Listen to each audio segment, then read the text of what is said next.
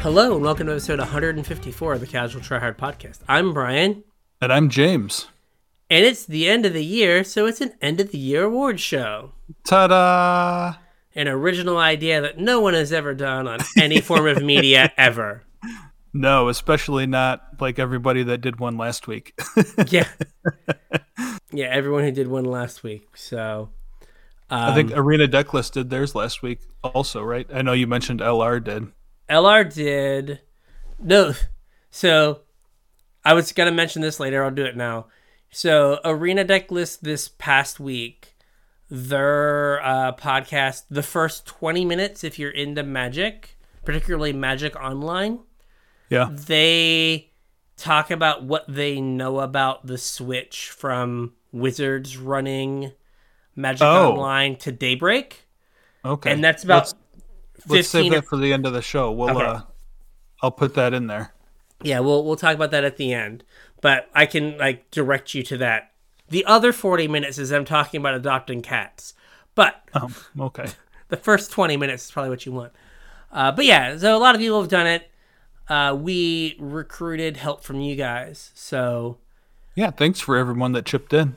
yeah, so if you want to get at us about uh, things you want us to talk about in the future, or um, things that we missed, which is your fault for not tweeting us the first time, you can get at us at Casual Tripod. Yeah, or if you kind of like we said, you guys gave us nominees. We're gonna pick what we think wins. So if you don't like our decisions, you can get at us on Facebook at Casual Tryhard MTG, or you can email us show at casualtryhardmtg.com. Um, I know everyone's got Christmas money in their pockets now, so if you're looking to spend that on Magic singles, we would appreciate it if you used our TCG player affiliate link, tcg.casualtryhardmtg.com. Uh, follow that link, sign into TCG Player. Doesn't matter what you do, as long as you navigate to the site using our link, we'll get credit for whatever you spend there, and we'll get a small percentage to help keep the show going. If you want to support us a little bit more directly, you can do so at patreon.com slash casual mtg. Patrons get access to our pre-show, which is a hit from what I hear. Uh, a lot of the patrons really enjoy it. Uh, kind of bonus content, a little bit of a sneak peek sometimes about what we're going to be talking about. Um, little bit of long term plan stuff for the show once in a while. Kind of a sneak peek into our own lives a lot of times. Um, there's some real gems in there, and like I said, the patrons that give back to me seem to really enjoy it. So, if you want access to that, if you want access to our show notes, so you know what we're going to be talking about that week, and if you want to get on my mailing list when I do my givebacks, head over to patreon.com slash casual mtg. Um, there's a bunch of tiers there. The tiers really don't mean a whole lot. Pitch in what you can, and we'd really appreciate it, even if it's just a couple bucks. Help keep the show going. And like I said, we appreciate it. The uh, Also, the pa- we have- the- oh, I was go gonna say the patron gift uh, uh, really got uh, loyal listener Anthony hyped up. He was tweeting out pictures of his uh, his patron gifts. I saw they're, that. They're yeah. pre- they're pretty fancy. So please please get your patron gifts by becoming a patron. That's right. We appreciate it. And all of our patrons. You guys are awesome. Um one last thing, we have our Discord. There's a link in the description to join. There's a link on all our social media. Hop on over there. It's probably the quickest way to get a response from one of us. Um, there's also a bunch of really cool people that hang out in there. So if you need help with a deck or going along with last week's cube episode, we've had a bunch of cubes posted up in there. So if you want to take a peek at some cubes or maybe share your own, get some input, hop on there. Like I said, link in the description, link on all our social media. Come join the conversation. Yeah. So year end uh, uh, sh- uh, show, and we wanted to do kind of a a loose uh, award show. You know, Very loose. Loose is the uh, the optimal word here. yeah. So you know, talk about the year in Magic, our year in Magic, and you know the um, the various uh, awards and nominees that uh, we have for uh, different categories that some of you helped come up with and that we uh, put to you. Mhm. So I guess we're starting with like the big one first. Yeah, why not? which is uh, what was the best episode of the year? Episode of our show. Yeah, of our show, the only show that matters. Yeah, that's right. um, So we have the Midnight Hunt Marathon. I'm assuming that is the set review, and I think that one was like three hours or something crazy. Yeah, it was the Midnight Hunt Marathon episode where, yeah, I think it was just over three hours. We went, we didn't finish until after midnight. Yeah. It was a long episode. Yes. My voice was toast by the end of it. And then we have What's in Your Bag, where we talked about all the stuff that you should have like with you when you go play in person. Yeah, it was part of our Learn to Play series. Yep. Yep. And then Econ 101, the basics of magic speculation and trying to make money off of magic cards. Uh, we also have Why We Do This, which was an episode kind of talking about our relationship with the game and how it's changed and has kind of been a recurring theme for the last six months or so. Uh, we touch Yes. on it every now and now and again, but I wanted to do an episode to try and put a nail in it, and so I wouldn't have to keep talking about it, and it didn't work. it was a good episode, though. Yeah. So what's our next one here? Uh, turn in your homework. I don't remember what this one was about. It was you would ask people to do something the previous Yeah. week. And it was episode 147. We have all of our show notes. Yeah, I should, probably should have gone back and uh, found So, out what it was. Let's find 147 here. From November. Like not even that long ago. Yeah, my brain's Uh, shot. So Uh let's see here. Was this um it doesn't say this looks like uh the Val episode. This can't be 147. man. Oh, you know what it is? I think the numbers on uh Oh, they're off one. they're off one, so is it 146? This is what this is again Uh, what the people wanted here. Yeah, Was us trying to figure out exactly what um Oh, it was the it was the mail the mailbag questions. Oh, okay. Yeah, so it was uh, mailbag stuff. It was like again some what we want to spend our money is on. Is what I was one forty six. So All right. yeah, so this one was email questions. So all right. So my vote for favorite show or best show uh, is um, why we do this because I I don't know. I just thought it was an important topic because I think a lot of people are in the same boat that we are, where their relationship with the game is changing, and to just be like, hey, even if you're kind of like you know isolated because these last 18 months have been pretty isolating Right. uh, like there are other people going through the same thing you are Yeah, I also really like the way we do this episode. Um, up until a couple weeks ago, that was probably my favorite episode. I also really liked the alchemy episode we did, yeah and I think in my mind, like those are my favorite two episodes. And we looked really smart on the alchemy episode because basically every other content creator uh, made some sort of video or thing that was basically everything we had talked about Yeah, about about alchemy. yeah, it's We're kind of a bummer. Our stuff has like a a lead time to it, where everyone else just kind of throws stuff out as soon as they record it. Because I mean, we'd I have can looked a lot smarter if. uh I can turn I can start turning these around faster. Oh no no no no no! no, It's fine. Um, it's way easier now.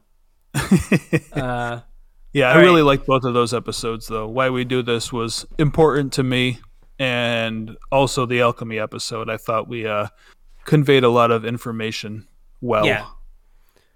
all right. So, what is our best tangent? Um, yeah, best tangent. So like random things we talk about that may or may not be related to the episode.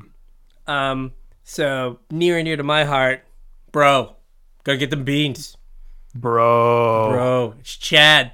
I also invented a new character on Discord, Chad's uh, frat old frat buddy, Brock, Chad and Brock. Chad and Brock. Uh, but I am I am a fan of Chad. Uh, Yeah. Just Chad, the bean counter, hasn't played Magic really. Just wants to extract as much money out of people on Arena as humanly possible. Oh, did did this make it to the actual episode, or was this a pre-show or like just me and you talking thing? My idea for Chad. Uh, Do you remember this? I don't remember. No, what, what's Chad's idea? Well, I thought that we should have a mascot. Oh, we could just make Chad our mascot.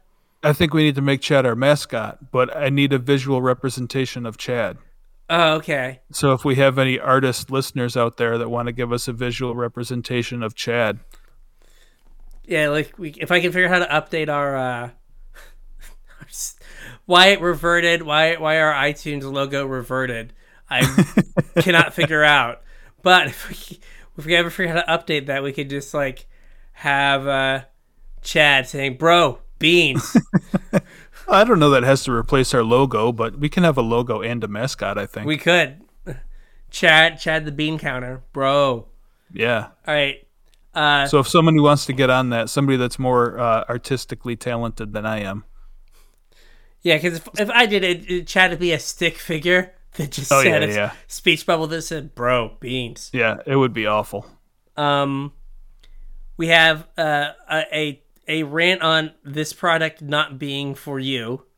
Yeah, that one seems to come come up pretty frequently, so that's Yeah. probably a pretty good One tangent. one that we circle back to a lot is, yeah, this isn't for us. yeah. and, And, then uh, Brian's Windows. yeah, Windows are uh, still the original Windows in the house. I have not separated myself from between fifteen and forty thousand dollars. Uh, but yeah. So uh, there was actually a couple people that suggested that one too. So that's uh, yeah, me, my, the trials and tribulations of home ownership. uh, yeah, pe- people can relate. You're Yes. relatable, Brian. I I called Anthony and I was because like trying to get Anthony to buy a house soon, and I was like, dude, you know what they don't tell you that someone's gonna come to your house and with a straight face tell you, yeah, it's gonna be seventy thousand dollars to replace your windows, and you do the math and go, how can a quarter of my home's value be looking outside? I am very confused. It's like yeah. it's like how come getting a roof was significantly less? I feel as though a quarter of my house's value is keeping me dry. That's not how much a, a roof was not a quarter of my house's value. So come on. Yeah. Um, I am I am a, a, a huge fan of Chad. Chad will be making will be making uh, comebacks uh, throughout uh, the rest of uh, uh, the podcast time. I gotta Yeah. really nail down who Chad is as a person. A hundred percent. I am also a big fan of Chad. What motivates him? I think it's just beans. I Uh, do. I- absolutely. I do like that in Discord. Uh, I had a conversation between him and Morrow where Chad was like, "Little bro, chill. no one cares about bro. No one cares about space circuses that much, bro, unless it gets me beans." right? Like Morrow just all like, "Woo!" yeah. And then Chad's is like, bro, only beans, bro. Space Family Goblinson, bro, don't get the joke. Do they get me beans, bro? And Brock in the Yeah. corner just doing lines, snorting lines of pre workout. Yes. Yeah, there we go. That that that is who runs Wizards. Two frat bros who got like C pluses in business and Arguing Morrow. with Morrow. That's it. That is it. Yeah. All right, so card of the year. Yeah, we got a bunch of nominees for this one. So uh, yeah, this First one's up weird. is yeah. I mean, there's. It's hard to define. It is um, hard to define because like what I think card of the year is is not on not on our list of nominees, but we'll go through our nominees here. Okay. Well, I I don't know if you were paying a whole lot of attention to Discord or if you were just posting on um, Twitter, but I made some caveats on Discord where Okay. card of the year didn't have to be the best card of the year. Yeah, Like it could have just been an important card or a card you thought was really well designed or something that was super flavorful. So Yeah. it's a pretty pretty wide open category. So, So we we, have- have, the first nominee is Tovolar, which I agree is a pretty cool design. I don't know if it's card of the year good, but it's a pretty cool design. So what is it? It's a one green red for a three three. Uh, yeah, I think so. That whenever a werewolf deals damage to something, to to Yeah, a you player, you draw a For a card, player, you, get to draw a card. Yep. and it has day night, and it always flips to night on your turn, so it transforms all your werewolves. Mhm. Yeah. Okay. Pretty cool design. um, is. definitely the best like werewolf lord or whatever you want to call it.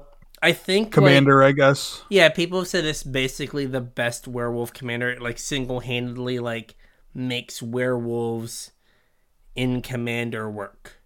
Yeah. Like now, because we just can't have nice things, him transforming all like human werewolves into werewolves doesn't work on the old werewolves. Right. Because why would why can we can't we have nice things? That would make too much sense. It make too much sense. Uh, next up is Blade Historian. So this is the rare from Strixhaven that was Right. red white, red white, red white, red white hybrid. So four mana, all colored. And it was a th- was it a three four that gave everything double strike? I think it's a two three. Is it a two two three? Okay. Yeah. Um, Yep. And it gives attacking creatures double strike. I like this. Um, and it's not a trigger. Right. So it just happens. yeah so what was nice was like i have some because if you put this in off winota Mhm. right it just says attacking creatures have the have Right. double strike so even after everything's been declared con- uh, declared you can put it in and all your creatures have double strike Right. so like it was it's a neat card it does a unique thing Mhm. and you know you know my does some combo things like you know putting in this and like what was in an Angrath's Rampage or Angrath's Marauders Yeah. like just deal seven thousand to someone Yep. good times Yep. I mean, we also have uh oh go ahead. I was say we have the best name of the year next We do, and this is a really cool design, and I like what they did here. It's a champion of the perished. So, champion of the parish, uh, P A R I S H, was a card from was it Innistrad or Dark Ascension or that block yeah that block that was a one mana one one that got a counter every time a human entered the battlefield. And this is champion of the perished, P E R I S H E D. Uh, that's a one mana one one zombie that gets a counter every time a zombie enters the battlefield. Super cool that they mirrored it like that, yeah and, like the art, the artwork is similar. Like the artwork Mm-hmm. looks like a zombified champion of the parish, yeah which is cool. and the card is sneakily super powerful yeah Yeah, no, I'm a, I'm a big fan of that one. I don't know if it's eh, it's, probably up there for card of the year. I, I can get on board with Yeah. that nominee. in terms of just like like flavor callback to a previous set Mhm. Uh, like just everything i think it, it has a lot going for it Yeah. we have realm walker Yeah, this is a a weird one. It's a cool card, but weird. uh, it's a Um, two three it's a two and a green for a two three shapeshifter mhm. changeling right. uh comes into play you name a creature type and you can Yep. play creatures of that type off the top of your deck Mhm. Super useful for obviously tribal decks. Um, really pushes elves because I mean that's the green tribe and it's green, so yeah that helped. But and like it- it's whatever has a bunch of tribe you yeah, and it's whatever tribe you name also. So Yeah, so like it kind of can go like if you're playing slivers in Commander, right. it's a sliver, yep. right? So yeah, it just gives you that flexibility. Yep. Cool Uh, card. Neat design. Yeah, another card that is a neat design is Mm-hmm. up next and is Grist, the Hunger Tide. Yeah, a weird one. So it's one green black for uh, Planeswalker Grist, It has a static ability that, as long as it's not on the battlefield, anywhere else, it is a one-one green and black insect creature. Yeah, So this means you can you can reanimate it. You can. Uh, if you get if someone casts a duress against you, you can't take it because it's a creature in your hand. Right. You can collected company into grist because it's a creature in your deck. You can green suns for it. Yes. So, and then what it plus one is it mills two and you make an insect, and if the two cards share a creature type, you repeat the process. Uh, if one of them's an insect, you repeat the process. Oh, if one of them's an insect, okay. yeah, And Yep. then it's neg three. you blow something up. Yeah, sack a creature, blow something up, and I don't know. The five is the the ultimate is like neg five. You dome an opponent equal to the number of creatures in your graveyard. Yeah, I think so. That sounds right. Yeah, so like it's neat in terms of the fact that it's kind of it's a creature in weird places. Mm-hmm. It um right kind of spawned or supports the goofiest legacy deck. Yes. Uh uh what is it? it dwarf insects. yeah. Um I saw uh Saffron Olive tried to play the deck, a Yorion version of the deck in modern. Oh yeah. Yeah, it's not as good if you don't have uh Dwarven Recruiter. But uh and Yorion just makes it worse, but whatever. Um Yeah. But like it supports like a, a weird archetype. Mhm. I mean it's just a generally like good interesting card. It is. Right. Can I uh can I throw a tangent in here real quick? Sure. Um we talked I forget which episode it was. It wasn't that long ago, but we talked about like collection building and specking and stuff. Yeah. Um and I had mentioned that a good thing to spec on are cards that do unique things and may or may not be hard to reprint. Uh, our boy Grist here does a very unique thing and is probably kind of hard to reprint and is also $4. I say he's five dollars on TCG right now. Okay.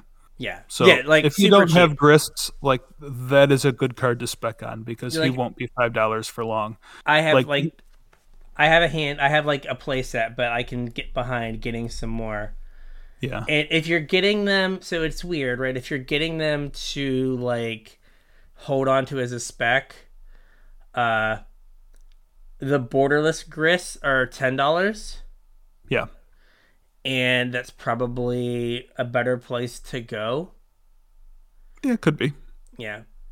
Uh I think at five bucks, like even the regular yeah. are probably a pretty good place to be. I mean, if you look Um, at just think about like what the price of Modern Horizons one cards are now, Mm-hmm. right? Like, uh, what's his name? Uh, Wrenn is like hundred and ten dollars. Wrenn and 6 Mhm. It's hundred and ten bucks. Uh, uh, oh gosh, uh, Seasoned Pyromancer, which is easier to reprint than Grist, I think, Oh yeah, way easier. is like seventy dollars. yeah. So, yeah, it's a card that you could get into relatively cheaply, and could see a lot of uh, a lot of growth. Yeah, I know that like Modern Horizons 2 was pretty widely opened and it also had the full suite of booster products which Yeah. is helping to keep the price down. But like you mentioned, you know, Grist fits into some weird places and has some combo potentials and stuff. But it's also just seeing play in like, you know, good stuff decks just as, you know, a removal spell. Yeah, and So- again, like the fact that you can uh, Court of Calling for it or you know, Green Sun for it. Yep. Right, like oh, I'm gonna Green Sun for a removal spell or pseudo removal spell that leaves behind a Planeswalker. Right? Right. that is not something you've been able to do before. Right. So, all in all, it is it is a weird card that does Yep. interesting things. All right, so what are your cards that came to mind for card of the year?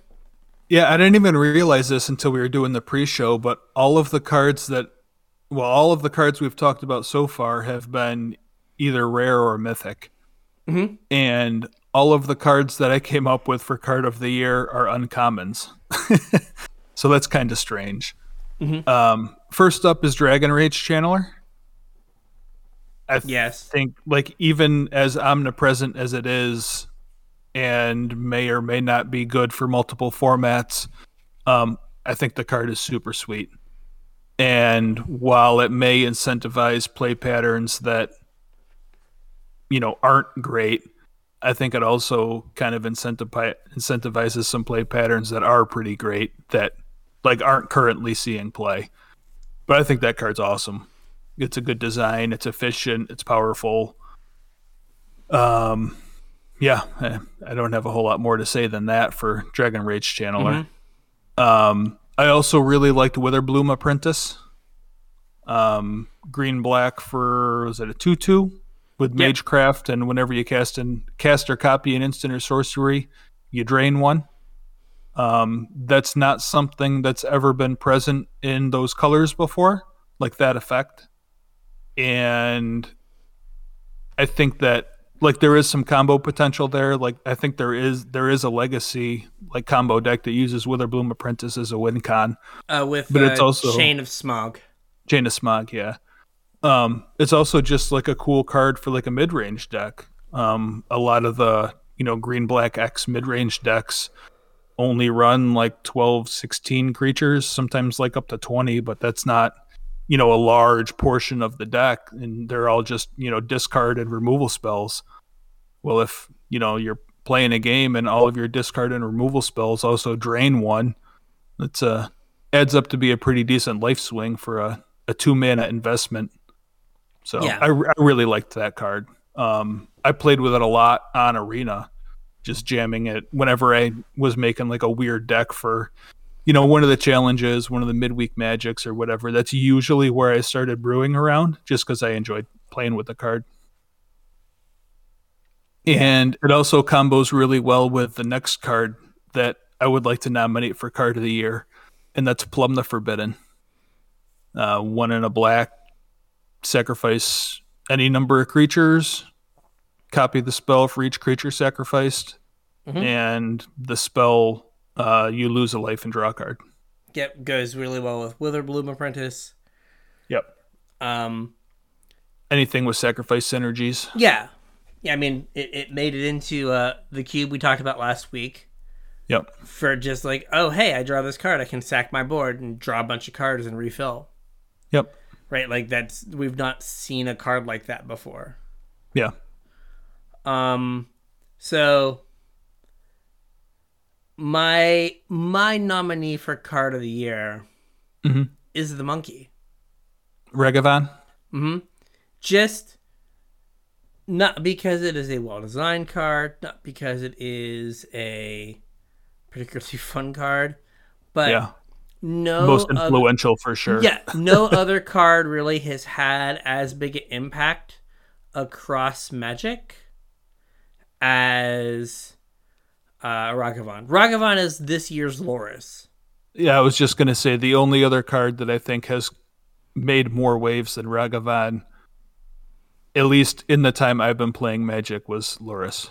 Yeah, but it's basically reshaped how Magic games are being played. Long time ago, when we were talking, when when we were uh, uh, playing in the world of Oko, Mhm. we talked about the concept that Brian Braun had brought up of the fundamental turn, Mhm. where like when do you have to interact to like be, you know, of effective in a game of Magic, Mhm. and for that Oko standard, the fundamental turn was turn one. Right, you either had to be you had to be able to answer the goose, Yep. so they couldn't Oko you, or you had to have some way to interact with the Oko they were going to play if you couldn't interact with the goose. Right? Ragavan has basically made the fundamental turn for all of Magic that's not uh, played on Arena, basically. Yeah. One Right. right? Like modern legacy, the fundamental turn is turn one. You either Mm-hmm. have to kill the monkey or lose to the monkey. Right. Right. Like you can't like go tap land go unless you're playing like Amulet Titan and you're gonna just combo your monkey opponent off the planet on turn two. Right.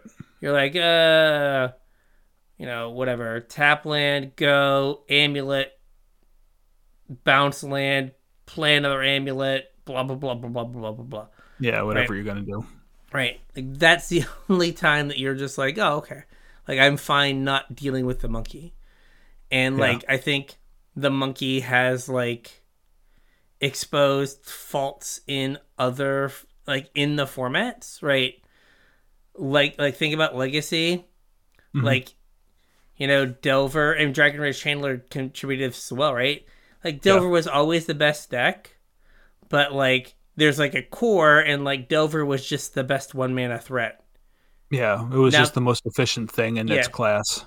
And now there's just way more things. And Ragavan is also emblematic of something that uh, Saffron Olive has talked about and we've brought up the fact that like I think that Wizards is having a hard time designing cards. Mhm. And so what they're doing now is they're falling back on these things that snowball and feed themselves. Right. right? Because if you play a Ragavan, even if like you don't get to cast the card off the top, you made an extra mana to play something out of your hand. Right. So in red, you now have ramp. hmm Like, oh hey, it's turn two, I have three mana. That also applies pressure. That applies pressure and could just let you um draw cards off your opponent's deck. But it's Yeah. just like emblematic of like the Goldspan Dragon. Like, Yeah. oh, I left this out on the battlefield for a little bit. Oh, they have like way more mana than they should now. Yeah. Now you're buried. Yeah. So, like Ragavan, and I think there's also an argument for um, expressive iteration. Again, just another card Oh, that that's a has good like one. that has just like an outsized impact on uh all of like modern and legacy hmm where like we read the card and we all processed it was two mana draw two cards if one of them is a land Yeah. but I don't think we realized like how warping that was, Yeah. right? Because like we've had Night's Whisper forever, hmm right? But people weren't playing like Grixis Delver to get Night's Whisper into their deck, Right. right? Like now it's like I don't have to do anything extra. I just get to play four volcanic islands or four steam vents, Mhm. and jam my um uh jam my two mana draw two. Yeah. So I think those are the cards that are just like, you know, that have had the biggest impact to the point where like I was like, well, Modern Horizons 2 didn't come out this year because I feel like all I ever hear about is the monkey. And I feel like I've been hearing about the monkey for a year. No, Nope. it came out in June. Yeah. And it's like, oh. Oh. So like I am I am fine with like you know, picking some car, uh, you know, cards that aren't like just like soul crushing and format warping. Like, yeah. like Champion of the Perished is like the neatest in terms of like all it brings flavor wise and stuff. Like, Mhm. that is that is the kind of one mana rare that you want. Yes. right? One hundred percent. It gets big, so it applies applies pressure, Mhm. right? But you can just remove it, right? And you're not down cards, or Right. you're not down tempo. Yeah, Like- it's just keyword big. Yeah, and you're just like, you know what? Like, you know, it definitely can win a game. Like, I've definitely played games where I go like champion into like lots of tep Double crit attack break. for three. Yeah, or double Yeah. crit breaker, and you're just like, okay, like you have to answer this in the next turn or two, or it's going to kill you, Yeah. right? But like with Ragavan, it's like, oh, like now I'm up on tempo, now I'm up on cards, and even if you do answer this, you're never gonna get that tempo and those cards back. Mhm. So you're Yeah. just behind. So like I can be down with Champion of the Perished as like a card that you can just be like, hey, this is what I want my rares to be.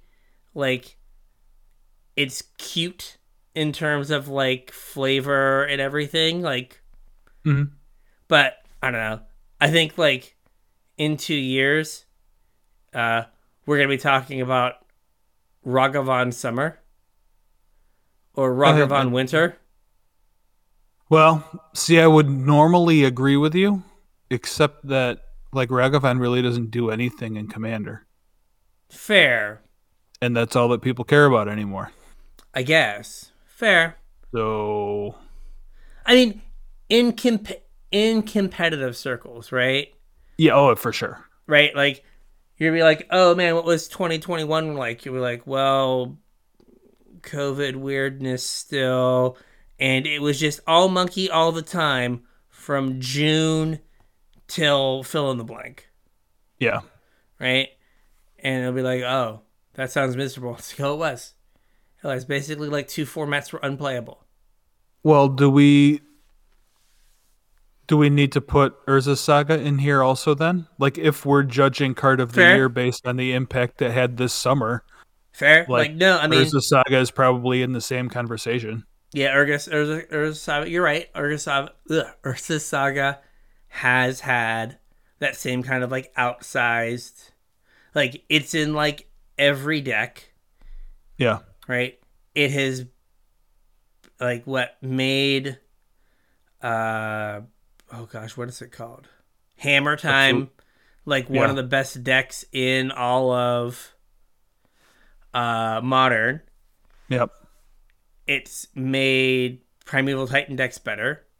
It has. because it's just like, oh, hey, here's some extra copies of Amulet, Mhm. and here are extra copies of Amulet that just also happen to be two twos, two two twos at Right. minimum, and you get your Amulet now they're three threes. Like, yeah, Yeah.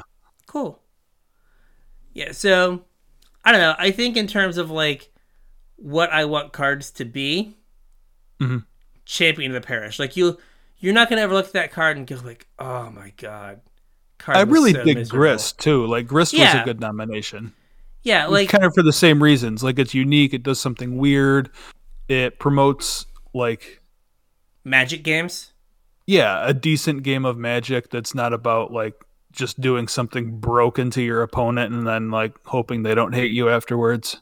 I mean, if you play a grist, the game doesn't end. Like it is a it is a planeswalker that is like at the appropriate power level.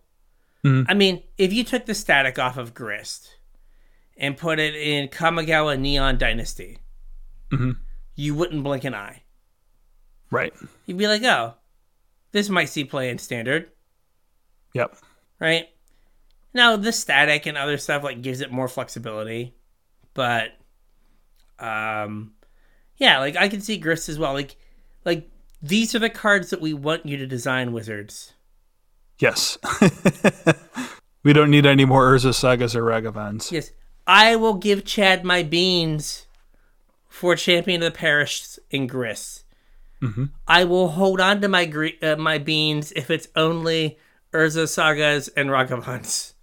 Well, I mean, I bought both champions of the perished and Grist, and I did not buy Ragavans. Well, you could buy like I don't know, twenty Champion of the Parish for one Ragavan. True. Yeah, I Champion of the Parish is on my like next order. I was like, oh, I'm missing that. Um. so yeah, so again, I think we can go with the cards we want Wizards to make. So Champion of the Parish and Grist. I don't know. You guys can hold the trophy. Well, uh, we got to we got to pick a winner. So I think the like the top contenders for the category are Champion of the Parish, Grist. I would argue Dragon Rage Channeler, Urza Saga, or Ragavan. Um, do you want to go middle of the road and call it Dragon Rage Channeler. That's kind Oh. of a. I hate Dragon Rage Channeler so much. really. I don't think that card's like too absurd. Like it's not Ragavan level busted. It's not Ur- Urza Saga level busted. It's efficient. It's unique. It's a, like I think the problem with it is it just it smooths out your draws too much. Right, it makes you build a certain kind of deck, right? You've got to have a bunch of spells. But the fact that you right, like if you could have a Dragon Rage Channeler and like two lands and like three lands in your hand, right? Or two lands in your hand. Mhm. You just don't have to draw another land Right. right? Because you're just like, oh, I'll just surveil this to the bottom, right? Like Yeah. I don't know, it just it it gives you so much velocity in older formats. But no, I you could you, like, I think Dragon Rage Channeler, like Dragon Rage Channeler, kind of replaced Delver in Delver, right? We call Right. it Delver, and it's like that's a pretty huge like. that's a very powerful card. Also, the fact that it's in historic makes me angry. But if you want to go Dragon, if you want to go Dragon Rage Channeler, that is fine. That is fine. I All right, just well- yeah, So f- for sake of the category, let's call it Grist. there we go. That's that's a card that we both own and have thought Yes. about playing in a Lauren, Yes. right? And We'll we call own, it Grist. and we Well, that's own another thing you can do with Grist is put it into play off Aloran. yes, and we also have the card so we can like insect cannon someone with a a dwarven recruiter. This is also true. Grist just is so much better than all these other cards. Grist it is. All right. All right. We're going to call it Grist. All right, so That one took a while. That's it. It's it. Product of the year. What Yep. one could say, this product is for you. All right. So this this is what this category. This product is for you. The category. Um. So, uh, Midnight Hunt. Uh, yeah, that's solid. I, I really liked Midnight Hunt. I like Midnight Hunt. I think where it falls down is, it's the werewolf set. What was the Where absolute? zombies were the best thing to do. Yeah. What was the absolute worst draft archetype? Yeah, werewolves. werewolves. Right? Like I understand for story reasons you couldn't put Tovolar in that set. Yeah. But like it needed a Tovolar and it didn't need a Silverbolt, Right. right? Um then we have uh MH2. Yeah. I think this is how you def- this is a question of how you're defining product of the year, right? Like I agree. is it the product that had the biggest impact on Magic? Modern Horizons 2. Is it the product that we enjoyed the most? Not Modern Yeah. Horizons 2. Right. Um, next up was Strixhaven, particularly the uh, Mystical Archives. Yeah, I thought Mystical Archives were really cool, except for what they did to Historic. Yeah, slash like again, circle back to the arena economy. Yeah. Yeah, Well, I mean, not even just the arena economy. Like even arena economy issues aside, and I, I guess this might be just more what I was hoping for out of arena, but I wanted historic to be pioneer. I didn't want historic to be a bunch of random things that somebody you know thought would be cool, with the exception of lightning bolt and demonic tutor and natural order and Swords to Plowshare. and source of plowshare. Yeah, like so I mentioned right. I'm playing effectively a pioneer deck that's missing cards, and the cards I have to play in its place are broken. Uh, Right. right?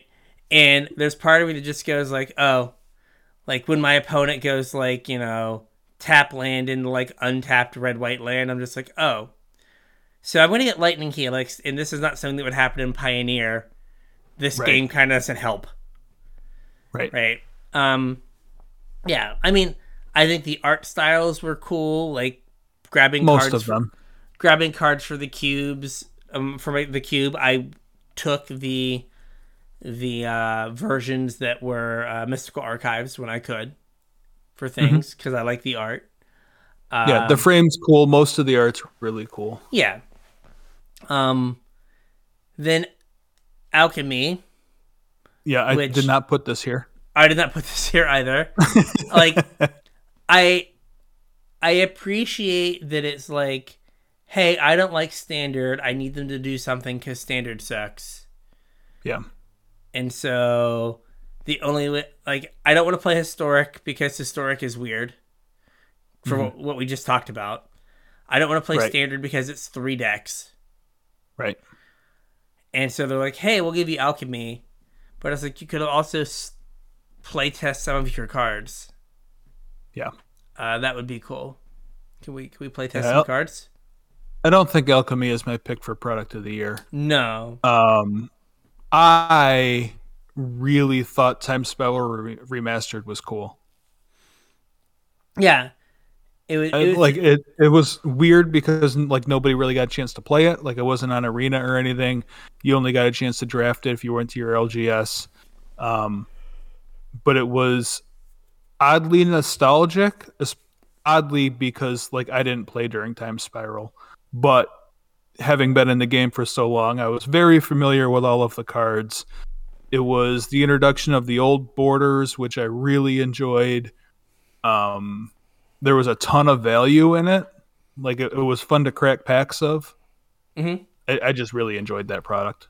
I thought it was a home run.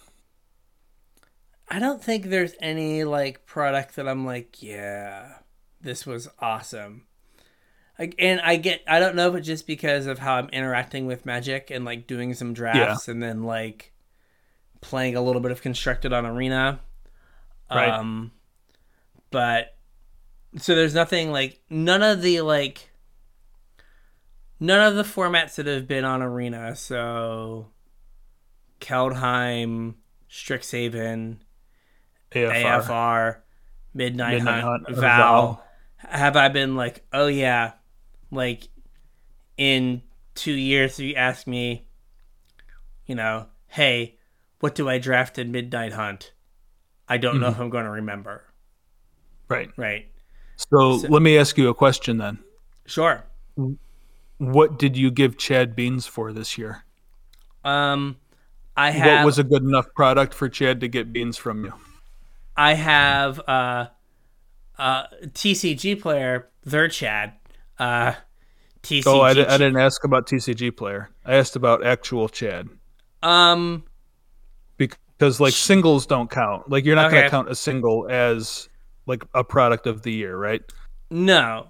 Um I bought I bought a couple um uh secret lairs. Yeah. Uh the uh oh I want to say Christopher Rush, but that's not right. Mark Poole. Mark Poole. Uh Yep. Secret Lair. Yep. And I think that is the only thing I've given Wizards money for. That is correct.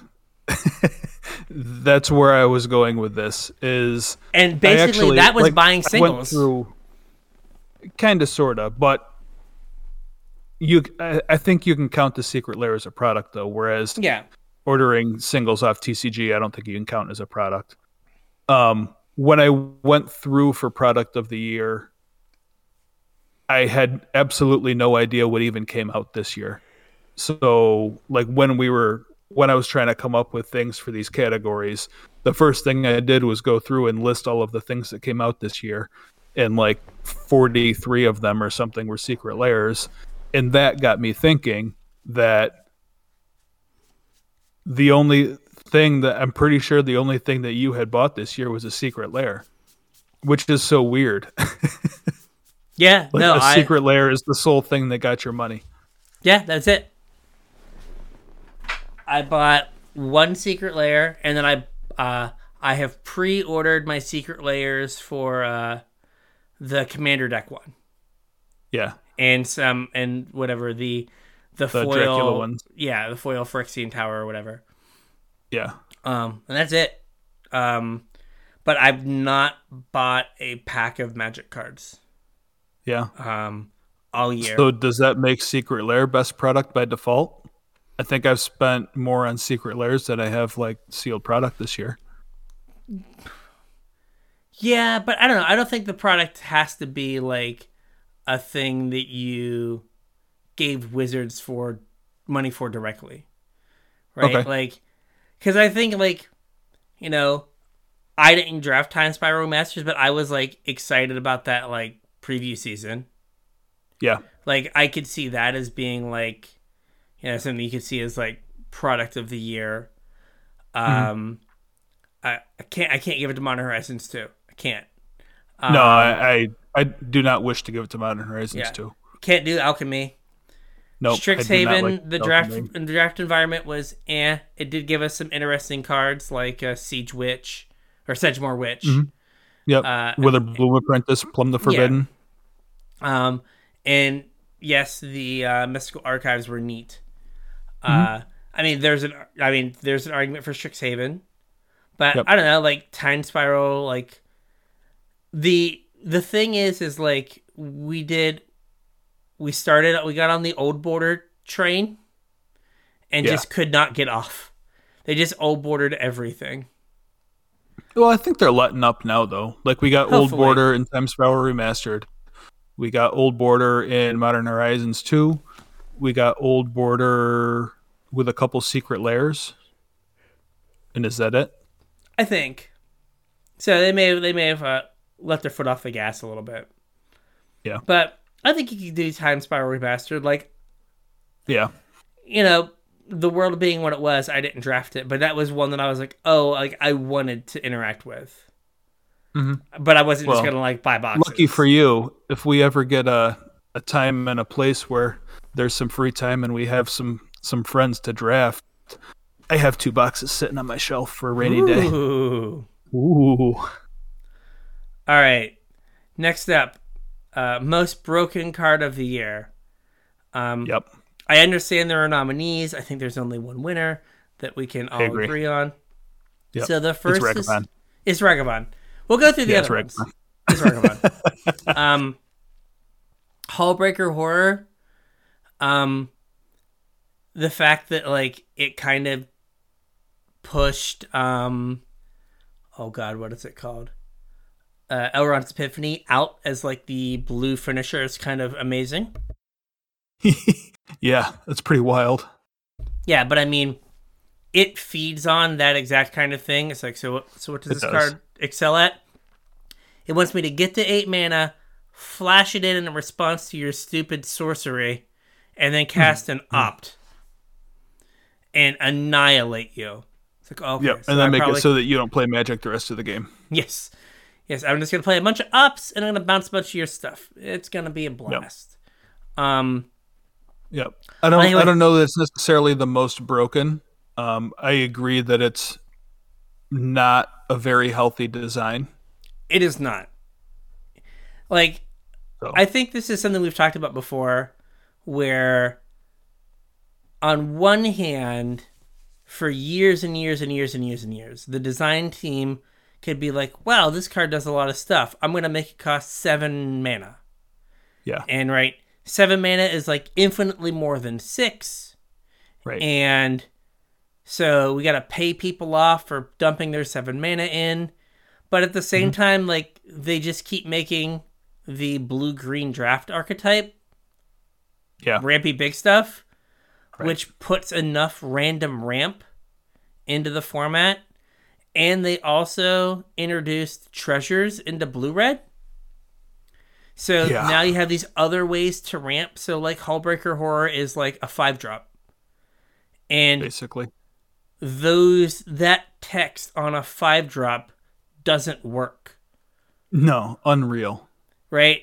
Unreal. so- the power that has. Right, because like, you know, your opponent, I don't know, they play a Prismari command, they two one of your things, and they make a treasure, and then they get another treasure some other way, and now you're staring down like this thing, Right. and they're just like, uh, and you, tap out, you play your gold, you pay a Goldspan Dragon, and you're like, they flash in their seven seven, and they're like, okay, let's go, and it's like. It's a race. I'm gonna win. race. Hit you for seven, bounce this Goldspan Dragon, and then bounce it again when you go to cast it. It's been fun. Yep. And then they're just like, oh, okay, I guess I'm done. Thank you. Um, we have om- Omnath uh, from last year. Uh, so so scarring as a design and a magic card. People still a year later have not recovered. So we did this last year. Retroactively, 2020 most broken card is Omnath. Uh, someone right now, I mentioned Omnath, and they crawled under their desk. They're like, "No, no, don't do it They again." They retreated into their turtle shell, pulled their Exactly. shirt up over their head, Exactly. like No pulled more. their arms in, No tucked their more. le- their knees into their sweatshirt. Yeah, just rocking in a chair. No. um, so Omnath did some work. Uh, uh, as we I mentioned, guess like if Omnath and Hullbreaker are on here, Elrond's Epiphany should be in the conversation. I mean, Elrond's Epiphany, and I don't think you can separate Elrond's Epiphany from Goldspan Dragon. Right, Yeah. just the fact that Goldspan Dragon True. let you Yeah. get to, let you get to the to, you know, again like, at seven mana, card is fine. At Mm-hmm. six mana, not great, but at like four mana, five mana, because you got like two treasures from your Goldspan Dragon, Yeah, card is not okay at all. not cool, dude. Um, so we have the winner, Ragavan. Uh, we've, Ragavan. We've, we've talked about him to the point. Um, uh, Anzid MTG wrote like a three-page manifesto open letter to Wizards, breaking Oh, yeah? down every line of Ragavan and why it's wrong, and like why it needs to be banned. Like to the point, like Ragavan has made it so they've not fired a legacy challenge in like four months. Oh man, Like legacy challenges have not fired for months. Um they were like they have graphs of like the average number of players in legacy leagues and how they're going down. yeah. Like just just wild the impact this card has had. I wonder if that's why uh, Thraben U's been doing pauper content. Uh yes. He had talked about like doing some of his modern videos like I'm doing modern stuff because I don't want to play legacy anymore until they Yeah. change it until Ragavan goes away. And yeah. So like someone who like has made their name on playing legacy is like I can't. I'll play Boros Bully and Pauper as opposed to play against Monkey because I'll go into a Pauper league and I'll play against I don't know, a hundred different cards across my five matches, Yeah, as opposed to I will play against twenty different cards across my four matches, uh, five matches of Legacy. Um, then we have Urza's Saga, the card that I fir- was I thought was going to be banned first for Modern, and I don't know if it will be. But yeah. I don't know that. I mean, it's definitely powerful, and it promotes not the healthiest gameplay. So I wouldn't like disagree with a ban, but in the face of Ragavan, like it seems pretty, pretty fine. Yeah. Um, and then uh, for our Pauper fans, we have Chatterstorm. Mhm. That uh, when the card was printed, I do believe I said the best deck in Pauper is Storm now until they banned Chatterstorm. Yep, and, it was. Yeah, I was like, do not buy Chatterstorms. They will get ba- like don't buy this deck because it will get banned. And it wasn't a cheap did. deck, and it got banned. Right. Um, like Yeah, a lot of the weird storm cards were like old, yes old stuff. and just like lotus petals are like 10 bucks a pop right um there's another card that's not on here that is like innocuous but is also a problem from the year it's another modern Okay. horizons 2 card Oh, It's- what's that? prismatic ending Yeah, you think that's not okay? so here's here's the thing uh pk has talked about it a lot and he's basically like this card should be banned but we never ban cards like this and it's just such a flexible card it covers everything to the point that people are cutting swords to plowshares to play it right like oh your opponent played a vial cool i'll prismatic ending it Oh, they played a creature. Cool. All prismatic ending it. Oh, you played an Yeah, enchantment. but, like, all prismatic flexible ending it. answers flexible answers are something that are normally healthy for a format. I mean, I agree, but I think that it's I don't know how to it's so efficient and so flexible, right? I mean, it's not like oh, Council's Judgment, Yeah. right? Like if you play Council's Judgment, for those who don't know, one white white for a sorcery that is you vote and you exile the card that lost the vote. Right. Right. So each player votes. If there's a tie, you exile both cards. So you like Mhm. you vote first, and you're like, I want to exile that. So your opponent has to pick that or get something else exiled. Um, Right. And its upside was it was it didn't target, so it could get around protection like for True-Name Nemesis. Right. Mhm. But right, like if your opponent plays a vial on one, you have to wait till turn three before you can uh, kill their thing, kill their vial, Yeah. so they can get some value out of it, right? Oh, you played your vial, like okay, I'll just pay one mana and get rid of it. We're tempo neutral, and we just move on, right? I don't know. It might not. It's it's I just don't know. I have a hard time saying that like like for one, like weight needs a little bit of bump in power. Just kind of in general. Yeah, I guess it's Um, the fact that like there's a ton of decks that in modern and legacy that are Jeskai, Yeah. and they're Jeskai so they can play prismatic ending. You know what I mean? Like it's Yeah. it's such a powerful card. People are m- taking their blue red deck and putting white in it, so they can yeah, but like that's not a huge ask in those formats though. It's not, but like Like that could easily be like Grixis. You It know what I mean? Like if you really needed thought Thoughtseize or whatever, like you could play Grixis. yeah, I mean, I'm not. I'm how not. much? How much more efficient? Uh, like I realize it's less mana and slightly more, and I, I think it's only slightly more versatile. But like, how different is it from Abrupt Decay? And I don't think anybody has ever like championed a banning of Abrupt Decay. Well, I think that is the like that is the point, right?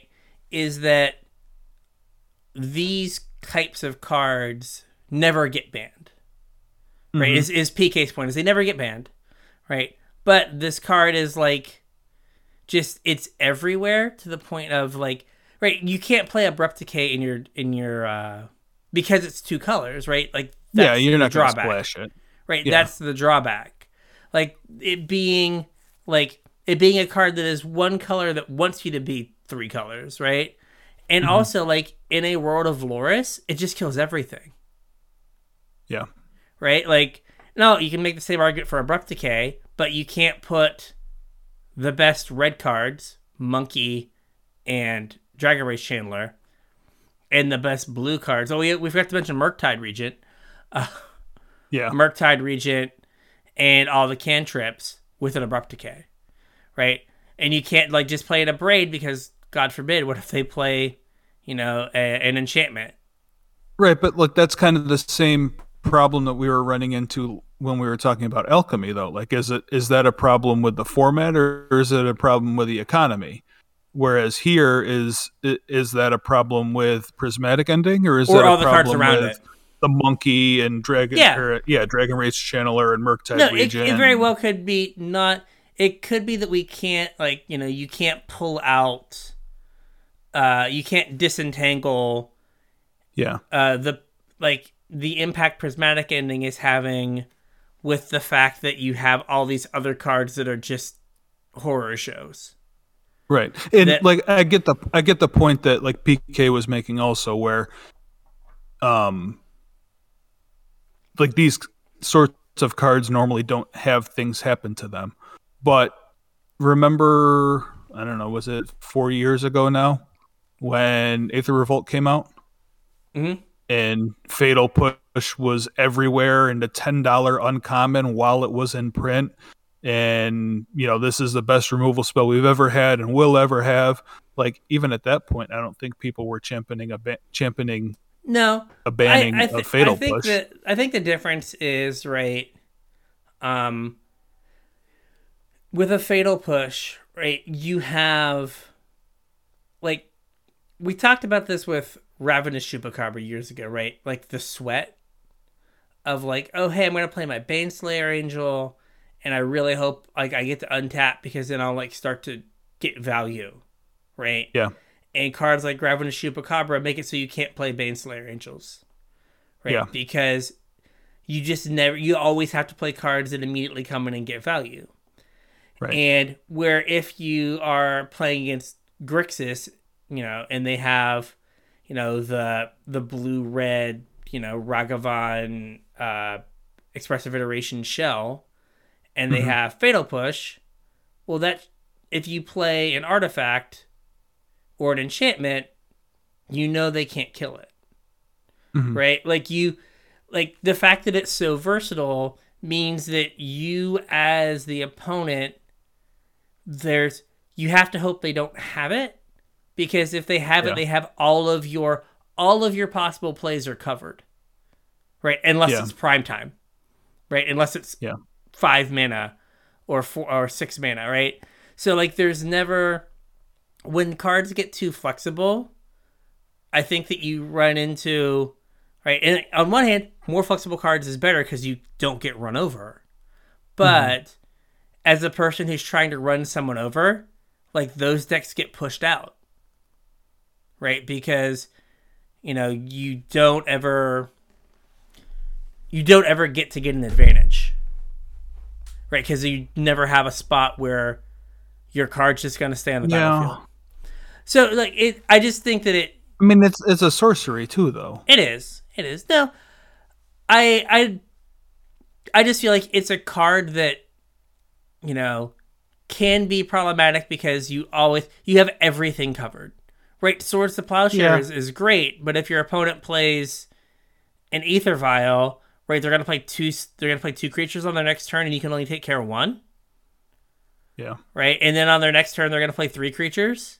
Whereas Yeah, like th- this But then just, they're out of cards in their hand, and you you wrath them, and Yeah. like you're back to square one. yeah. I don't know. Like, there's play against Vile. Like, I mean, I, I agree, and I see like where it could like fall under the problematic category. I don't I don't think a card like that can be broken though. Yeah, you're probably right. But again, this is all moot because we know that the most broken card of the year is Ragavan. Right? Yeah. Yeah, that's Ragavan. All right. All right, moving on. What is? uh, we Uh, next up, we have uh, most broken product of the year. Uh, this also is a clear winner. yeah. So we have two options, Yep. and it's uh, Jumpstart Modern Horizons or Jumpstart. Was it what was it called? Jumpstart Historic Horizons. Yeah. Yeah. and then Modern Horizons 2. Yep. And uh, yeah, it's Modern Horizons 2. We just spent like 20 minutes talking about like an uncommon removal spell um, Right. from the set. And also, like a reasonable portion of Jumpstart Historic was Modern Horizons too. So Yes. And this is uh, one of my problems with historic now is the number of decks that are just modern horizons 2 like decks. Right? So like I usually play best of 1. There's the red green shamans deck yes, which is I like forgot all about that deck. I forget about it until it absolutely crushes me, and then I'm like, "Oh, this deck is so gross," and then I forget about it again Yeah. until it crushes me again. Yeah, but they're like uh Llanowar Elf. Uh then they play like whatever the the Ar- anarchist or whatever, Goblin Anarchist. Yeah, Yeah. And then they're like, "Oh, I'll play uh the uh oh gosh, what is it? the the stupid shaman uh hmm Panharmonicon thing." And then Yeah. like the next turn they like dump their hand, have like 12 power and attack you and get like 3 tr- uh, get 6 triggers yeah, and you're like, oh, I guess I'm dead now. That Yes. was cool. And it's just like, oh, it was like a bunch of Modern Horizons cards and then like random card from Lorwyn block. that works well with this one Modern Horizons card. Like Yeah. this card is only on Arena because you put these three Modern Horizons 2 cards on Arena. Or, you know, uh the the blue red deck in uh Historic is like, oh, I'm gonna play Dragon's Rage Channeler and then I'm gonna play uh Unholy Heat and kill your thing. It's just like No, that's another card we didn't talk about. Yeah, Unholy Heat. Yeah. Yeah. I think we're gonna look back and be like, oh wow, Modern Horizons Modern Horizons 2 might be like one of the worst sets for the overall health of magic of Yeah. all time. Like I can get behind that. like we might you know, just the way people think about like combo winter and like memory jar, necropotence, Yeah. uh like Eldrazi Summer. Tolarian Academy. Like, Yeah. oh man, like so many, yeah, so many of these cards were just another Modern Horizons uh, All Star. Yeah. Uh, Yeah. These cards are just so awful. Like, we're gonna look back and be like, wow, there were like, What were they thinking? yeah, like what was going on? And we've not even mentioned like the pitch cast uh, evoke elementals. Oh, they're coming up next. Yes, but like in terms of like, you know, broken cards, like Solitude is sixty dollars, and like Yeah. any deck that has any white mana in it just plays Solitudes. And Yep. Fury, we were like, oh, it's not that good because it doesn't have Flash. Just like, much like uh Wrenn and Six, like banned one toughness creatures from Legacy. Yeah. It's like, oh, you have two one ones and a two two. Oh, I'm sorry, you have nothing. like you just get your board raft, right? Yeah. Imagine, if you will, playing elves in 2021, right? You like dump your hand and they just play a fury, like murk four of your things and then lightning bolt the other thing, and then play a threat and you're just like, what am I supposed to do? like, okay, cool. I guess I'll keep this one one, and Hope you Uh, draw lead the stampede and hope that you have time to cast it and, and, then something result. else. Yeah, but it's just like ah. But yeah, I think that we're gonna look back and go like, wow, this set broke. Yeah, Like I agree. realistically, three formats. Mhm. Like if you if you want to count historic as like an actual ish format, right? It Yeah. broke historic. Like historic Yep. is just Modern Horizons cards now.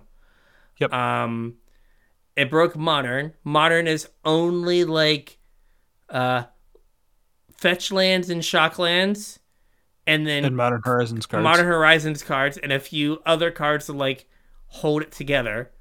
Mhm. Um, and then Legacy is like all Modern Horizons cards. well, I mean, Legacy is miserable to the point where people don't want to play the format at all. Yeah, because it's like it's the same handful of decks. Yep. And so like like So just when Legacy you is standard. yeah, so just like when you like settle into like okay, I guess that we're like uh a Bant format. Okay, I guess we got to play against Uro all the time. This is the only place Uro is legal. I was like, nope, it's monkey time. Hope you like Ur, Uro was a, was like oh, I don't know if Ur, Uro is uh too good for Legacy uh for like a a year. And I was like, nope, no, it's monkey. Like, don't worry about it. Yeah. Like. Carrie. Zev's pet told Uro to hold its beer. Yeah, just like everyone's like uh like these cards from Modern Horizons, uh Ragavan, Dragon Rage Channeler, Murktide Regent, right? They uh are making people go like, okay, can we just maybe ban the old cards out of Delver? Yeah. So that like these other cards aren't these cards are going to keep printing aren't as oppressive because Yeah. clearly they're not going to stop printing like ridiculous cards. Yeah. So maybe we need to ban Daze and Brainstorm to make it so wild, man. It's Legacy wild. is functional because they're just going to keep printing Modern Horizons products. Yeah. But yeah, so Modern Horizons 2 uh Clear winner. clear winner. We're going to look back and be like, "Wow.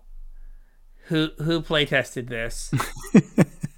and Patrick Sullivan's gonna be like, "You know what you're talking about? You're bad at this," and I'm like, "Sure, sure I am." Re- re- remember when uh, Sam Black told you guys that you can't do this with Lurrus being legal, and you were like, "Shh." yeah, yeah, yeah. Oops, you couldn't do it without Lurrus either. Uh, Yeah. All right. So, So, worst card of the year. Um, I didn't. This one is kind of poorly defined. Yeah, Um, ter- much like, it- the others, I didn't really give, you know, set constraints for it. So whatever you thought was the worst card of the year, it could be just a bad card. It could be worst card for the health of the game, which I think is what a lot of people went with here. Um, could have been anything. yeah, So we have two nominees from you guys. Uh, the first is Fury, Mhm. as it invalidates small creature decks. And I'll just add that Solitude kind of does this also, Mhm. although it's a little bit less punishing than Fury. yes. And we have Elrond's Epiphany. Um, so this might be more mechanical, Yeah. but just like moving all the cards that make treasures in red and black, in red and blue, like the Grixis treasure cards, Yeah. just because you weren't supposed to be able to ramp in Grixis. Right? Um, I mean, Red has had temporary ramp before. Rituals.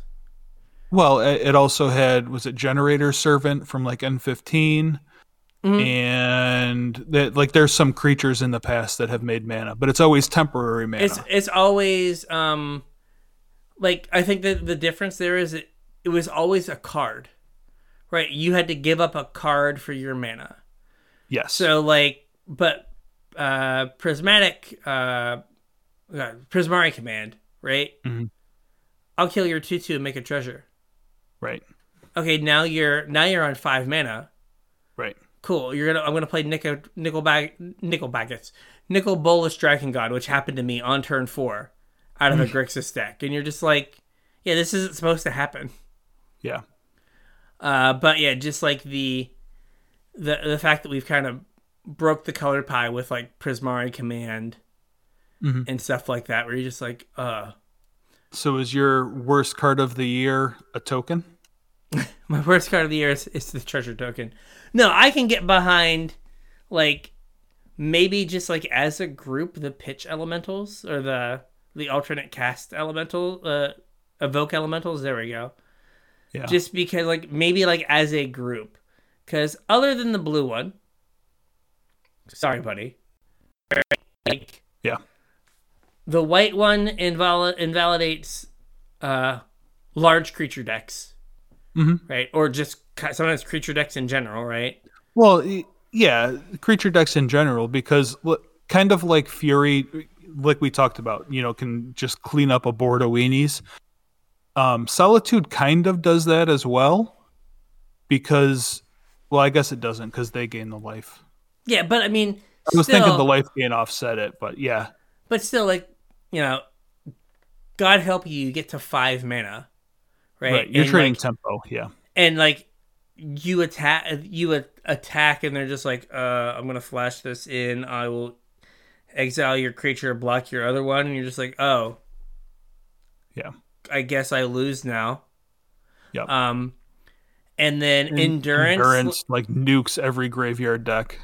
yeah like even like dumb stuff like oh i want to play mill because i'm a monster Yeah, oh, my opponent played a forest. I guess there's a chance I can just never win this game.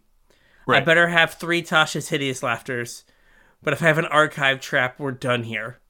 Yeah, Uh, and then, I mean the the black one we all thought was gonna be like the one that was the problem, but I mean they there are still like, uh, you know, ephemerate decks, and then like the black, like the like, you know, when this creature dies, return it to the battlefield. The black effects, yeah, yeah right? Like I don't think we, I don't think we realized how powerful these effects were with Mhm. blink and then how hard people were going to go to make that happen. Right. Right. And I think that's something that like you're like, oh hey, I like put my fury in and now I'll cast an ephemerate. Yeah. And now you really have no creatures. Right. and we'll never have creatures for the rest of the game. Yes. Oh, you want you want to cast something on your turn? Uh, well, you see, I'm just gonna eat it with my ephemerate. Yeah. This uh, going to rebound. So Yeah. uh, That's going to be a no from me.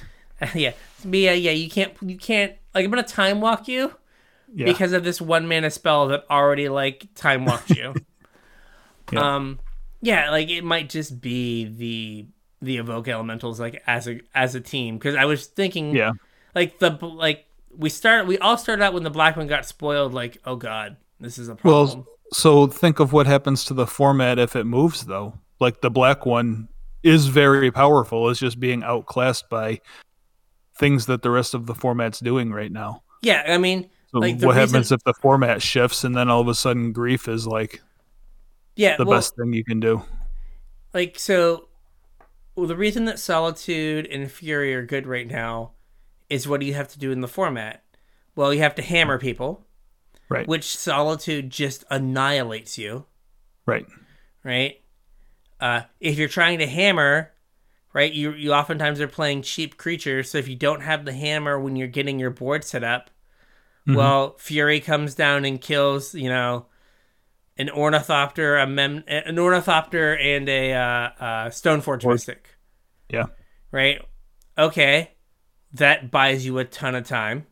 Hmm um you know uh, endurance again just for like graveyard stuff. So you're right. Like if we like go from like hey i have to be like Ragavan and um Dragon's Rage Channeler to i'm gonna play like i'm gonna play a mid-range game like tarmogoyf is good Mhm. right then like grief gets good Right. because like it plays that mid-range game really well Mhm. uh though i mean i think the cap on on uh grief going forward is it's in the same colors as Lurrus Yeah. right so like how good is grief uh compared to having Lurrus as your command uh your companion No, you were right when you said commander. yeah as your commander. Right like how like that is that is the uh the trade-off that you're making. But no you're right. Like if we go if modern slows down then grief gets better. Mm-hmm. and so yeah like there it's just like sitting there just like lingering. And then the blue one just didn't get to play. Yeah. but Well, like, c- can you imagine, like, you know, say the format gets to a place where, like, Titan's the best deck in the format. Mhm. And, you know, you sit down across from your opponent, and your op- opponent goes, like, planes, evoke out a grief, ephemerate it, take your amulet and your Titan, and you're left with, like, two bounce lands and an explore. yeah and then like the next turn they take your explore Yeah. It's just like, oh, cool. Yeah, no, you you're right. Like you're just it's just backbreaking, and you Yeah. basically can't recover. Um, but yeah, like I think it's evoke elementals, but there's just been so many cards that have Mm-hmm. just like been blah that you Yeah. just look back on and you're like, why, why are these here? Yeah. But yeah, I, So- I would uh, I would like to give treasure token an, an honorable mention here. Like maybe Okay. it gets second place. Okay, like, but I don't know. Just think of all the things that have make a treasure token tacked onto them, Yeah. right? I mean, we talked about in the pre-show Deadly Dispute. Yeah. It's a three dollar common Right. because it's Village Rites that ramps you later, Mm-hmm. right? And right, oh hey, I have a, a shambling ghast, so now I get double ramp, and I'm gonna play a five drop on turn three out of my black deck. Yep. So what's your curve? Shambling Ghast. Then I'm gonna draw two cards and make two treasures, and I'm gonna play a Goldspan Dragon with three swamps. Yeah, that's not okay. That's kind of uh, another point that I don't know. We had talked a bunch about alchemy being like Hearthstone now, right? Like magic Yeah. is Hearthstone now. Well, I mean, treasures kind of reinforce that too, right? Yeah. You're you're making the mana system more like like Hearthstone, where you get mana. Like every turn, you know you're Yeah. gonna. Hey, it's like turn five, and I'm gonna have five mana. Yeah. I don't know. All right. Worst product of the year. hmm Um, I think we have. I think we have a clear uh, a clear winner here, but there, there. Well, there is also circling back to uh, Modern, Modern Horizons. Horizons too. Yeah. Modern Horizons too. We could put that one back on there. Yeah, Uh, I think winning most broken uh, precludes you from worst, though. Probably. Again, if, if you look at worst as worst for yeah, for the long term health of Magic. All right, Yeah. so we have uh, the first one is the Commander decks. yeah. The uh, this was a listener submission, and the argument was that they took kind of the spirit out of Commander, where Commander used to be a format where you kind of played with the scraps.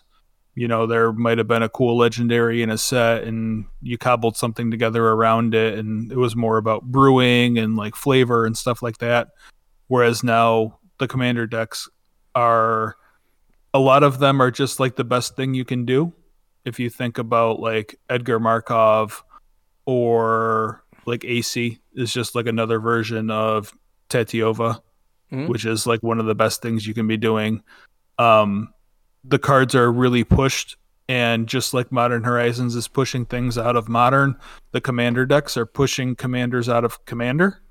Yeah, well, I saw a tweet today where it's someone who like you know does a lot of um, Commander stuff, and they're just like, it's amazing to me how like quickly Commanders uh, legendaries age in Commander now. Yeah. Like Mhm. she was like, I can't imagine brewing around a Commander from all the way back in 2019. yeah, right? Because like those cards in the legends we get now are a million miles apart, yeah, right?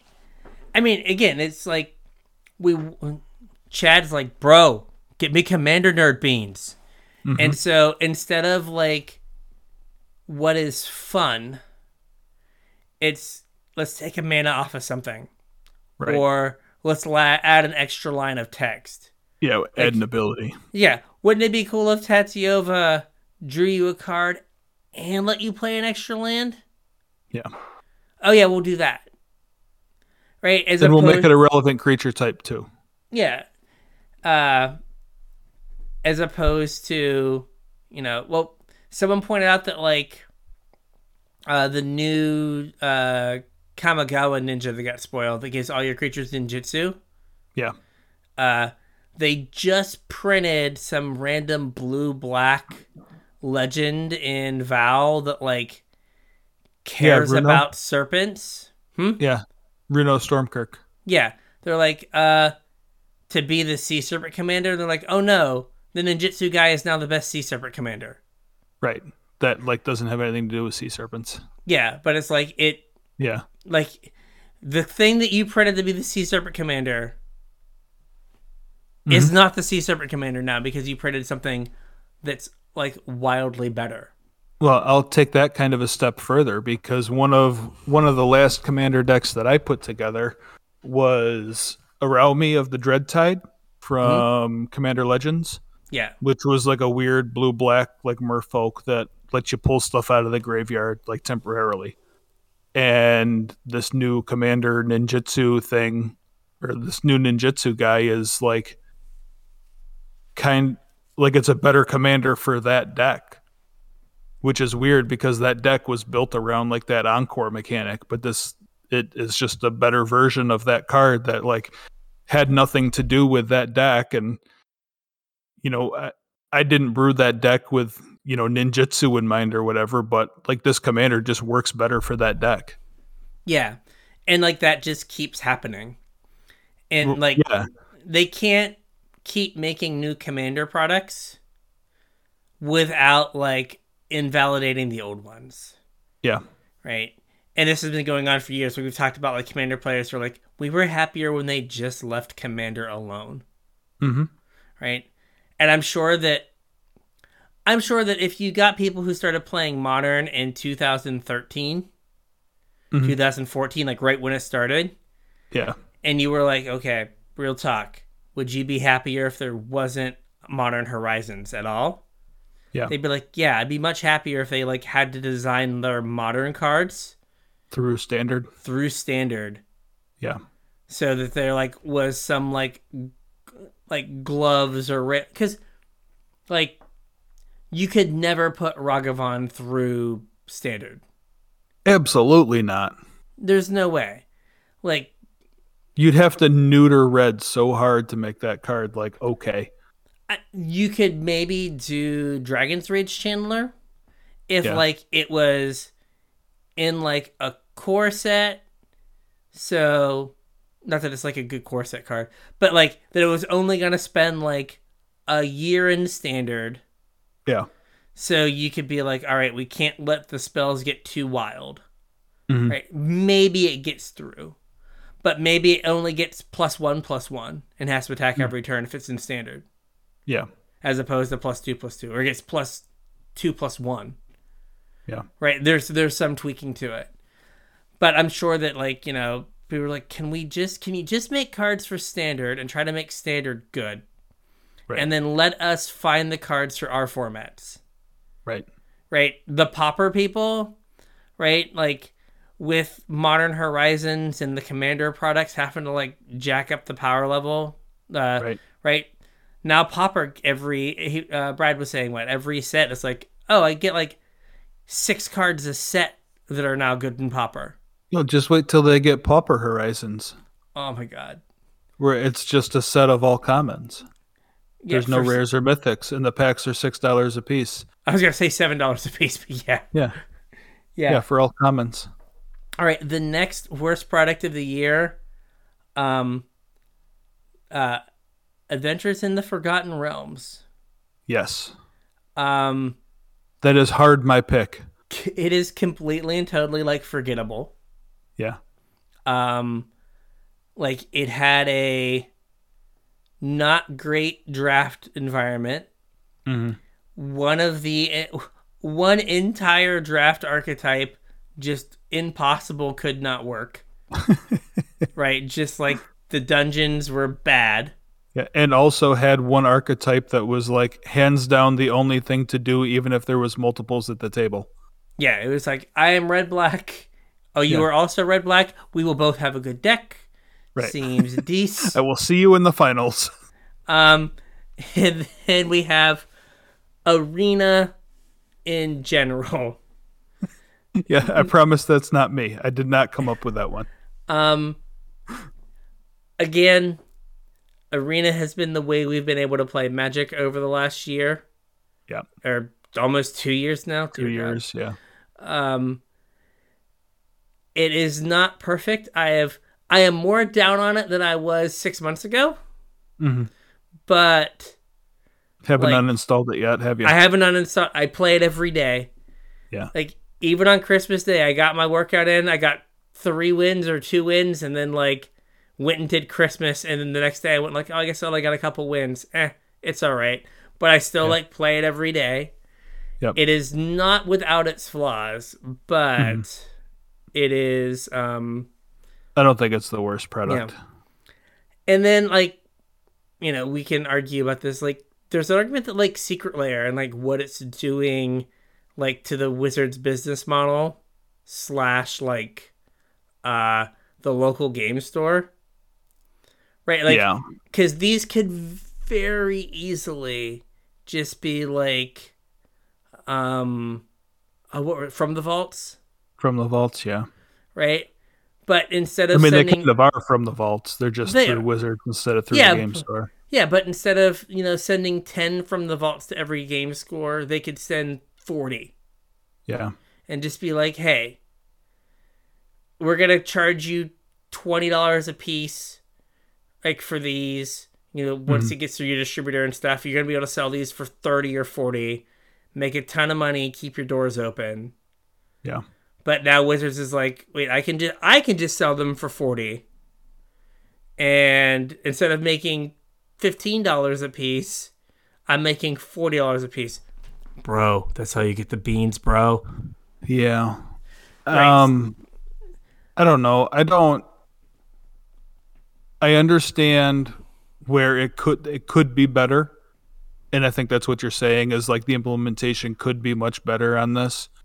Um, but I don't hate them either. No, I don't hate them. I'm just saying that like more of this could be something that like much like um from the vault was kind of a like hey thank you for stocking our product every year Yeah, here's like a thing that you're gonna make a ton of money on to help Yeah. keep your to help keep your doors open and you know they probably couldn't do the volume of secret lairs you know they couldn't do 43 that went to So- game stores So here's another problem with.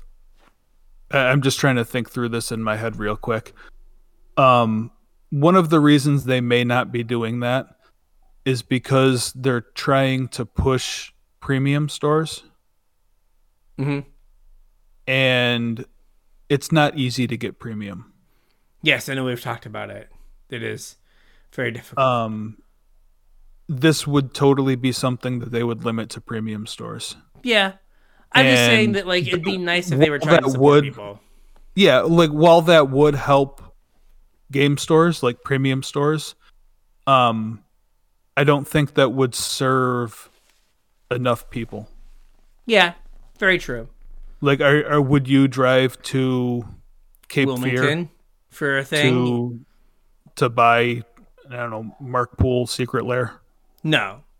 on the day it came out because they're probably going to sell out otherwise No. No, and you're right. Like it on one hand it increases the availability of the product to everyone, yeah but on the other hand, like it just doesn't help out the local game stores. So yeah i mean maybe at some point in the future they'll have like WPN exclusive secret lairs because they did the they did the Which I'm sure- yeah and i'm sure people would bitch about that too so yeah, we can never make anyone happy. But I think worst product of the year has to go to Adventures in the Forgotten Realms. I agree. Clear winner in my book. No one, I don't know anyone who liked that set for like Uh, Any Best selling of set of all time. best selling set of all time. Exactly. Has a three dollar common. Yes. Best Yes. selling set ever. Has a three dollar common. Still in print, three dollar common. Yeah, that's not how best selling sets of all time work. No, definitely not. I have I have cons commons right now that are not three dollars. Right. Um. All right. Best mechanic. Yeah, we got a bunch of them here. Some good I- ones too. I did find funny that some of our best mechanics also show up on our worst mechanics list, but uh, so it's kind of funny the, the the polarization there. So Yeah. Mm-hmm. we have Foretell, right? The cost reducing mechanic. So you pay what is it two to put Yep, the card in exile, Yep. and, then, you, you normally dis- it has like a discount on the back end, or it does something different when you cast Yeah. it from Foretell. um, Um, then we have blood tokens from Vow. Uh, artifact token. You pay one, sack it, discard a card, draw a card. It is a phenomenal limited mechanic because it basically gives all of your stuff cycling one. which is awesome. Yes, which like LSV has talked about on LR, like he would build his like uh blood decks to have a curve that stopped at 5 Mhm. So he could just discard every single land he drew for the rest of the game to a blood Yep. token. Yep. And like it just makes limited better. It hasn't really broke into constructed really, but No. it's a Cool really mechanic though. It's a really solid limited mechanic. Mhm.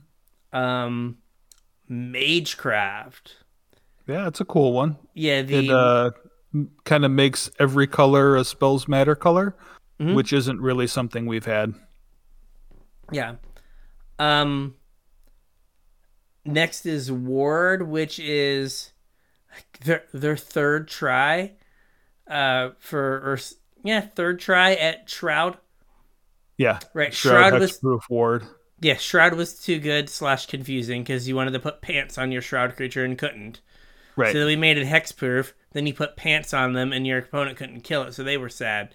Now Right. we have ward that you put pants on your ward creature, but if your opponent gets enough mana or pays the cost, they can interact with it. Yep. So it's making the creature more fragile. which on one hand, like in limited, I think it's you know a a a net positive, Mhm. right? Because we, uh, oh gosh, what was the the blue blue black black three three flying hexproof? Uh, oh yeah, yeah, yeah. Night, Veil Veil Spectre? Spectre, or Yeah. no? What, the, isn't Nightveil Specter the one that like Thief? Oh yeah, that was the hybrid one. Yeah, But it's like Night Veil something or whatever, Yeah. right? We all Predator? maybe Prowler. Prowler. It- we all had like reasonable games of limited just end of that card, Oh yeah, and you're just, Just like, oh. I can never win now. I don't Yeah. have like I don't have a flyer. So I can't ever interact with this, so I'm going to die. Or I have a flyer, but you're blue black, so it's going to die, and then I'm going to die. Right. Uh so like on one hand, like I think it's better and limited. But like I don't know, like you lose the ability to like as much as we've complained about like the boggles decks. Boggles. Yeah. like I don't know. I, I think it adds like a cool new interaction point as well because as we've seen, you can have some weird ward costs. yeah, like, like, pay life or discard cards or yeah. Um, and like you know, the Boggles decks now, a lot of them have like what is it, Karametra's Blessing, Mhm. right? Where like they're they're putting pants on a thing that doesn't have Yeah. hexproof, and then they're just trying to protect it. So like Ward just gives them longer to find the thing, Mhm. but you could still maybe interact with it. So it has some good um, uh, some good points. Yep. Um, we did not put the next one on the list. Nope, was not us. Uh, the new evoke pitch cards. I think the person specifically said, if I remember, that like not specifically these cards, but like the concept. Yeah, not the implementation, but the idea of. Yeah. So like, I guess I could see like if they had, If Mall Diff- Drifter was a pitch card. yeah, or if, yeah, like if Mulldrifter had a pitch cost, or you gained life, or it wasn't like. Apparently, the blue one's fine because no one plays it. um right like if endurance gave a creature plus three plus three Hmm. or like put two plus one plus one counters on a creature when Yeah. it ETB'd right like that would be a good effect but it wouldn't be like game breaking Right. uh or i don't know if if fury could only if fury just Flametongue Kavu'd Yeah. or was only two creatures. So you traded two cards, right? Your Fury and the card you pitched for two For of two your cards. opponent's card, as opposed to like trading your two cards for four of your opponent's cards or three, Yeah. Right? So yeah, like changing, turning the knobs a little bit, but like as an idea of like, hey, let's have a something that has a different like alternative cost. Yeah. Because I mean, think about the the ones from Modern Horizons One. How many of those saw play? Like, um, the green blue one, one. the blue one. Yeah, green and blue. That's it, Yeah. right? The white one's bad. The black one's bad, and the red one is laughably bad. God awful. Yeah.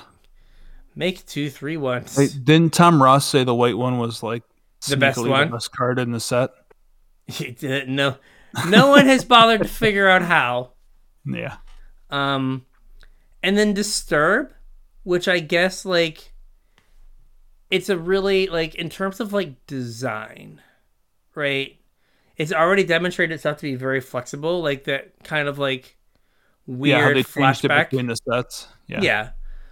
Right? Like I think it's a robust mechanic. You can do it a lot. It's it's kind of flashback in a way. Yeah. I I mean, it's it basically is flashback Right. for creatures. Yeah. Which I mean, I guess if it's flashback for It's also kind is of like um, Uh, embalm. call it. in Uh, yeah, I was gonna say um, aftermath, but yeah, Yeah, embalm and eternalize flashback for creatures. Yeah. But like I think like in terms of like design, I think Mm-hmm. it's probably one of the better like it's one that could come up other places. And like, yeah. I mean, except for sense. except that they called it Disturb, so it's got to be like ghosty, horror themed, whatever, I guess. which makes it hard to come back. Yeah. Uh, and then we have learn. Mhm. And learn is weird It is in weird. that learn didn't do a whole lot until like Sultai Ultimatum went away. It wasn't Right. like it was a mechanic that like was made and immediately had an impact in constructed. yeah, It showed up and you had to wait for the truly ridiculous stuff to go away. and like learn has just proven that like all that matters is cardboard. Yeah, right? Like the lesson cards are for the most part eh. Right? There's a couple that are good but for the most part it's eh. Well, I think it's weird that, like, normally when you're building a learn board, it's like two copies of Mascot expedition Exhibition and like some random stuff that you never get. yeah well Like, occasionally you'll get the one that like finds you a land or something. it's like, and, two of that and two of the one that finds you a land. Yeah, and then like yeah i guess um i guess i'm blue red so i guess i'll have the one that makes a 4-4 yeah, i guess i'll have the one that makes a 3-2 yeah, and i guess i'll have the really bad removal spell and then you're done. Yeah, Um, and I mean, in limited, the mechanic like kind of broke the format. Um, like one, there was only like three playable colors in that format. right, Uh, and two, um, right, like you were taking learn cards like pack one, pick one, or lessons super early yeah, because you just were like, oh, like I'll just take this bad lesson, this bad learn card later in the game, and just get a card. It doesn't matter what. yeah. It doesn't matter because I'll just be one up. Yeah, I'll just be up a card, right? Yeah. In uh, environmental sciences was like something you take in the first three picks because you're like, oh, I need to make sure that I can hit my third land drop, so I can play. Uh, That's also for- colorless fixing. yeah, but like I can play hunt for specimens. yeah, and then uh then get get this card and make sure I hit my third land drop. yeah, Or cram session. Give myself a buffer against an aggressive deck and hit my third land drop. yeah. All right, so we have to make our decision. What is our uh, Best new mechanic. best new mechanic? Um, I mean, I kind of there's a couple of them I think are pretty close. I dug blood tokens, I dug magecraft, and I dug ward. Yeah, I think that like blood tokens are probably the best limited mechanic. Mhm.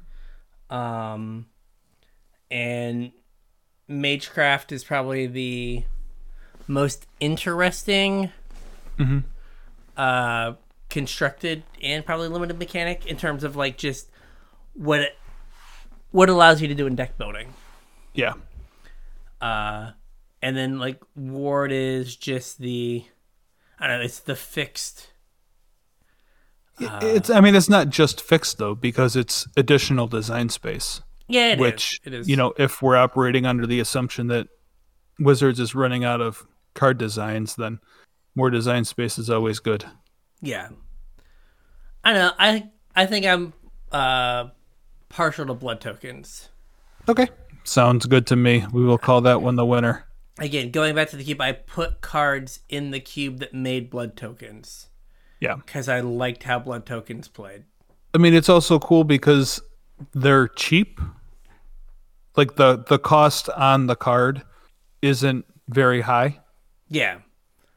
um, Um, it's and they're just an artifact token. yeah, they're they're kind of like oh gosh, uh decayed zombies where they're Yeah. not quite they're not priced into the in into every card that has them. Right. so they're almost free. Mhm. All right, time to talk about the worst mechanic. Hey, we got a returning uh, a returning mechanic on here. Yeah, so some people were like blood tokens the best, and then some people were like blood tokens are the worst. Uh, spoiler alert: We just named it the best, so I don't think I it's going to win the worst. I mean, I think I, I I can see where like maybe it's kind of inelegant, and there is always the fear of just like free bits of cardboard Yeah, being a problem. But like overall, I think it's like innocuous enough and constructed and like helpful enough and limited that it can't be the worst mechanic. Yeah. I definitely don't think it's the worst. The only th- knock I can give to blood tokens is that they're kind of uh, priced into Innistrad. Yeah. This was something I talked about on LR. Would be like, wouldn't it be like, could you try to sneak blood tokens into other sets? Yeah. Or if they fit, or just like make another mechanic that is a blood token that you don't call Yeah. a blood token. Well, I mean, they kind of did that with treasures. Like we had gold and Theros, and we had Etherium cells and Kaladesh. And then they're just like generically treasures. Yeah, you could easily Yeah. like turn blood into something else. Yeah. All right. Another mechanic from Val that people, man, the Val mechanics kind of got dunked on here. Sure Uh, did. We have Coven, the green white mechanic. And so Coven was. Yeah, Coven Cared about was. different powers. Yes. Uh, and Coven Yeah. was the. No, Coven was in Oh, it was Midnight, Midnight, Hunt. Hunt. Yeah. Yeah. Uh, so that mechanic did almost absolutely nothing in limited. Yeah. Hot garbage. Hot garbage didn't do a thing, Yep. and then did so nothing in um, uh, constructed. It it the mechanics that are like kind of like party, uh, Mhm. which was last year, uh, that are like you need four creatures on the battlefield. Yeah. It's like one, how often do I get three creatures or four creatures on the battlefield? And Right. two, how often do they meet whatever stupid requirement you want for them? Right. Right. Like I should get like a parade for having four creatures with different names on the battlefield. Right? They shouldn't have to have different names and have different creature types for party. Or, oh hey, I've got f- three creatures with different powers miraculously. And what do I get? Oh, this one creature gets vigilance and plus one plus one. I don't care. It didn't help me that Yeah. much. Yeah. So Not yeah, I- enough of an upside. yeah, so like you do all this work and like sometimes it's just like, oh hey, I drew four creatures. I have two two twos and two three twos. Crap. None of them have text now Right. because I didn't meet the weirdo requirement. Yep. I couldn't find me a one one. Yeah. Um day and night. Yeah, we had two votes for this one. Um why would someone say this is the worst mechanic? I don't know. You don't know. I don't know. I don't think they said. Well, I, Oh, I- you're asking my opinion. Yeah, like if why do you think someone would say this is the worst? Uh, because it doesn't work the same as all of the other werewolves that have ever been printed. I think there's that. And the thing that gets me is like on turn two. Yeah, on turn Yeah. two, you play a card that starts day and night. Now Mm-hmm. you have to pay attention to every turn how many spells are cast, and you have to flip the little thing. Mhm. And I think we brought up in our show when we talked about this. This is like a hundred percent something that cannot be fixed in like a comp REL game Right. right? Like, hey, I think it's day. Well, I think it's night. Judge can't fix that, Yeah. right? Because when do they gonna know when the spells were cast? Right. Nobody's gonna know. Yeah. So like, We're back to videotape. yeah. Oh wait, there's not. Uh, there's not uh, streamed coverage anymore. There is no videotape. I mean, there's also no events, so Yeah. but like, it's just this weird. Like it was something that we also talked about when we reviewed Day Night, is that this is like an arena mechanic, because arena just tracks it, and Yeah. you don't have to, so you don't think about it. yeah, but in paper, it's something you have to track, Right. and it's just like burdensome. Yep. I agree. Um, it's not great. Not great. Yep. Uh, so fractals, I guess, like there was only like a couple cards that made fractals. They were like the blue green token. Yeah, From- like the fractals weren't really. I mean, I guess they kind of were the mechanic, but like math was more the mechanic. Well, I think that like the mechanic, like the the overall mechanic for Strixhaven was spells because of Magecraft. So right, blue green just had a bunch of spells that made fractals. Yeah, but it also had stuff that like grew your fractals or like made more Yeah. fractals or Yeah. So I don't know. I don't hate on like the blue green like fractally stuff from Strixhaven too too much. yeah. I mean, it's. I don't think it's even in the same conversation as like Coven. Yeah, in terms of like Coven just didn't do anything. Right, fractals like did the thing that they were supposed to do. Yes, Coven sometimes just didn't do the thing. Yeah, Speaking of not doing the thing, yeah, let's venture into a dungeon or not. or not. Um, so dungeons had a few problems. One, the payoffs weren't big enough, Yeah, not even Which- close. which like they've talked about this. Like Marshall brings this up on LR. He thinks it was a mechanic they were afraid of, right? And it sounds like uh, AFR was a set that was that exist that didn't exist, and then Right. it was going to be I don't know whatever normal Magic set Core twenty twenty two, Yeah, right? whatever. and then bro, want to get those Dungeons and Dragons nerds beans, bro, That's right. little little bro, make Dungeons and Dragons set, bro. Yeah, If you don't, I'm gonna sick Brock on you. Wow. and so then they like tried to come up with like a mechanic, and they were like, they didn't want to go too hard because like if you miss, right, much you like end up with companions, companions. Yeah, Yeah. you're just like everyone's carrying around three dungeons with them for the rest of Magic's history Right. right? So the the payoffs weren't good enough for like limited, and they were like, here are three dungeons, and everyone very quickly went, I will only use one of these ever, Mhm.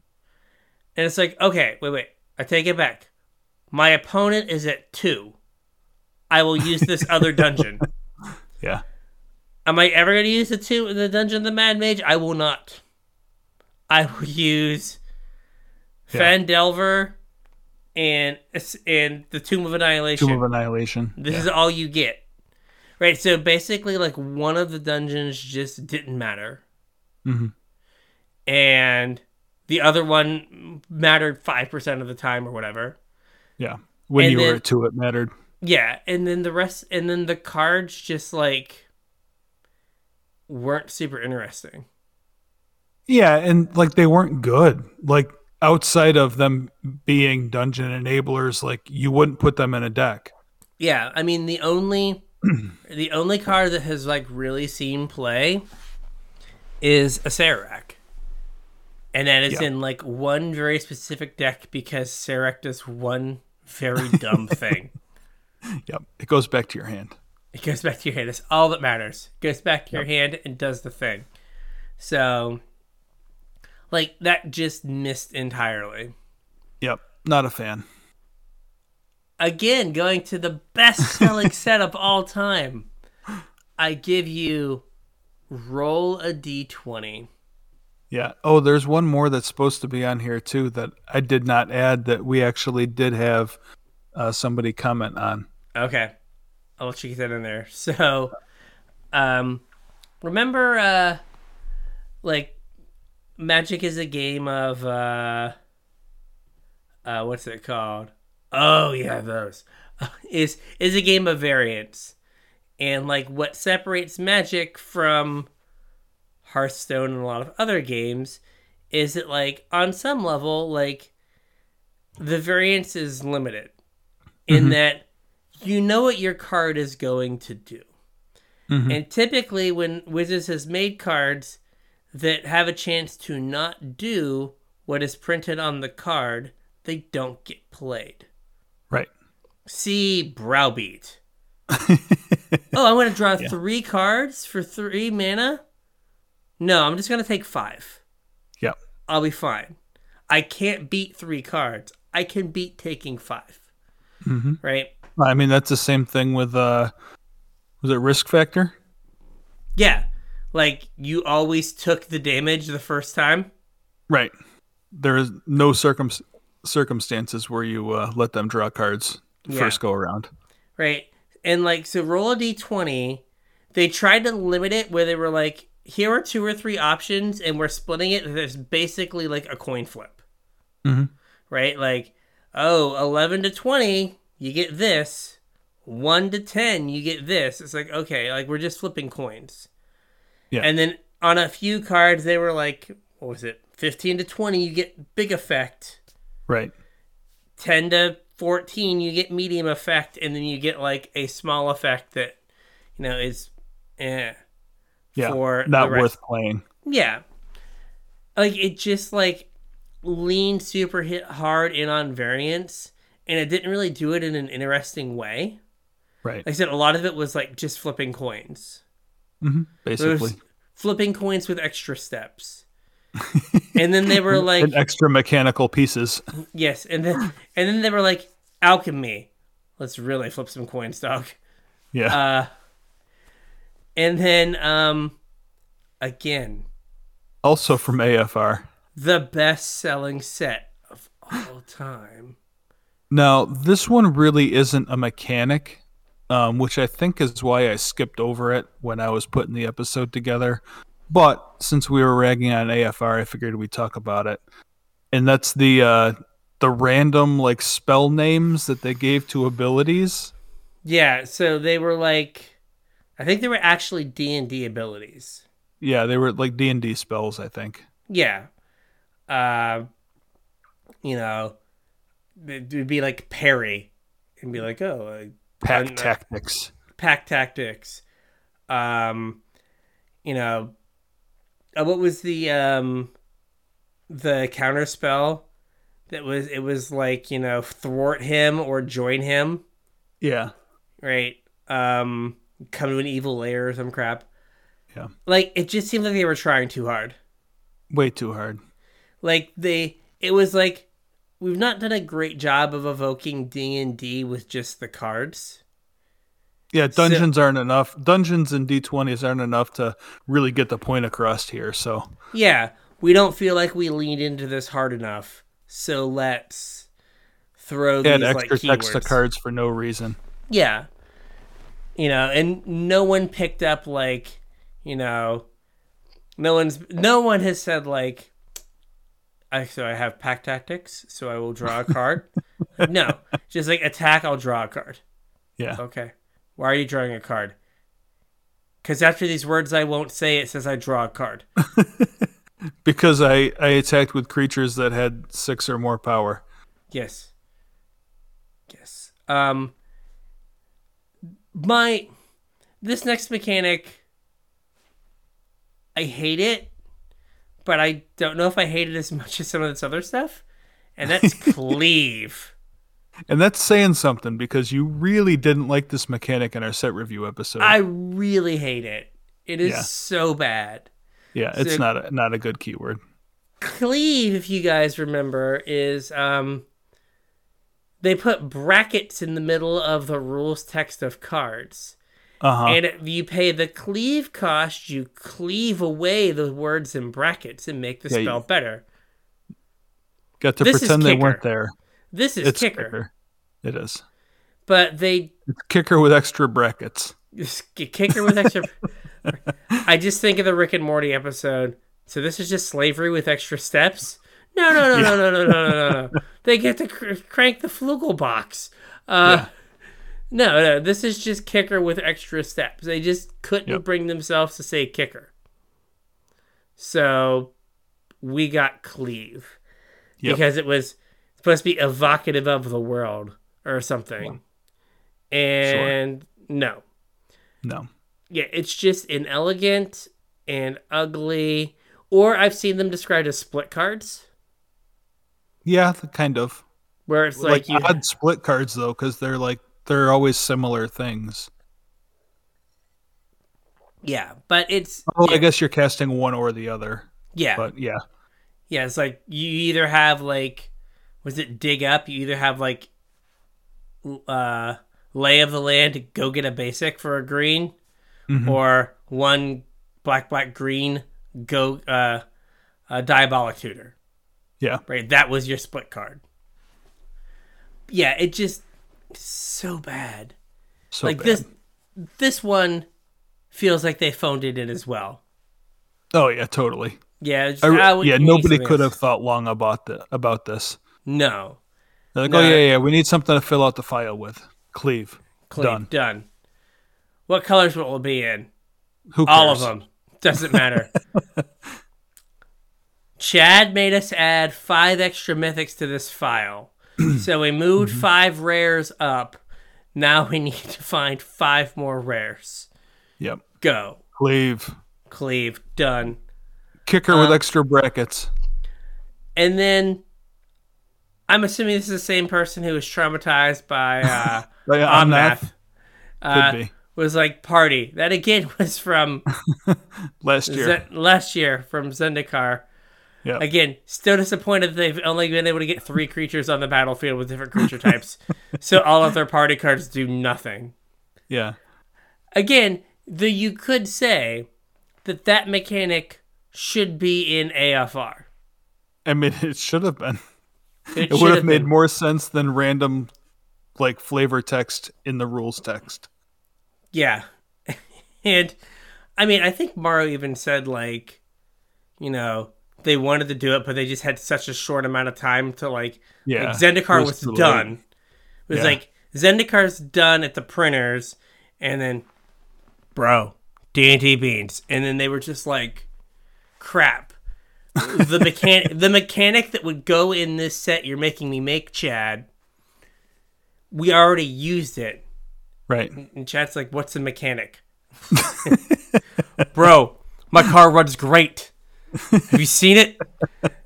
I don't need so a mechanic. pre workout. I don't need a mechanic. Uh, so, yeah. Um, I don't know. Like, I can let Coven slide because there are a lot of uh limited mechanics that just don't work, Yeah, they're just bad. that Like, are just only exist for limited. and then barely function there. So, like, Yeah. I can let that slide. Um. Day Then- Night's not great. It has some Dana's issues. not great. Um, Blood Token, hard disagree. Sorry, listener. Yeah, I Uh, don't think we can call it the best and worst mechanic. So I, I, don't, I don't know. Like, I don't Roll- think there's anything wrong with fractals. no, yeah, dungeons and roll like roll a d twenty is kind of just like egregious. Yeah, But like, is it cleave bad? Like, I just come back to like talking about cleave. I'm like, Well, see, was- there's a there's a hard floor on cleave, and like the I think the most unforgivable part about cleave is that it's so clunky and inelegant.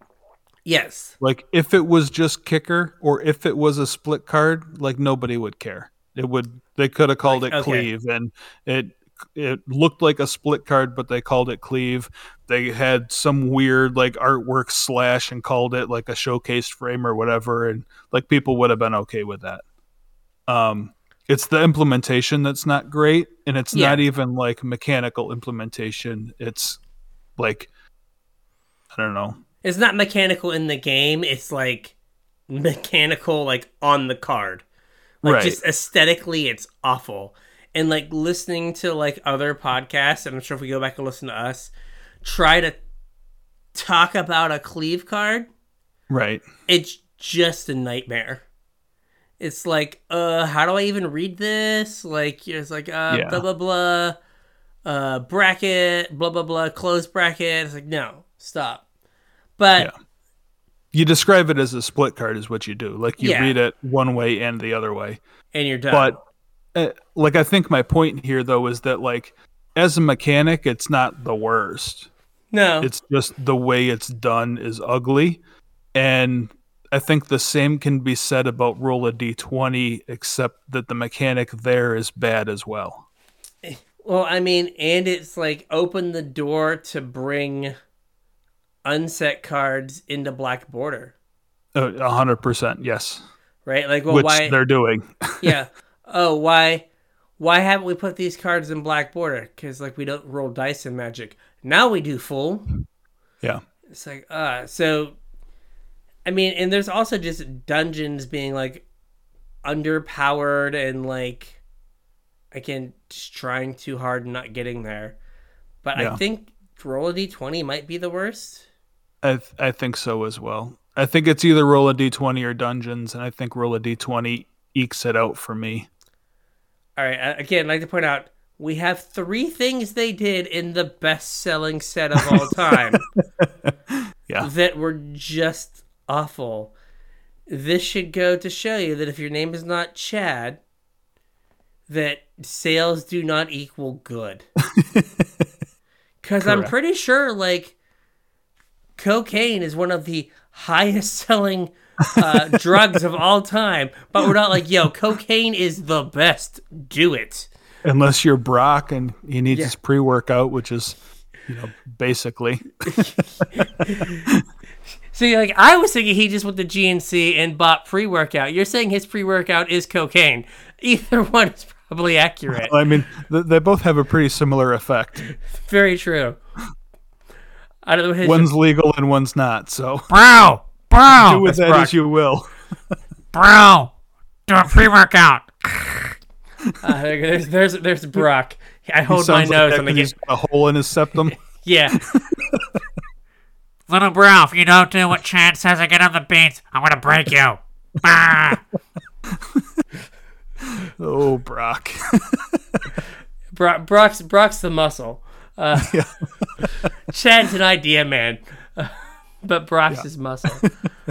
All right, All so, right, so I think from here on out we only have like one or two um like One nominees. So th- these yeah. ones should go pretty quick. Um next up is the most confusing card.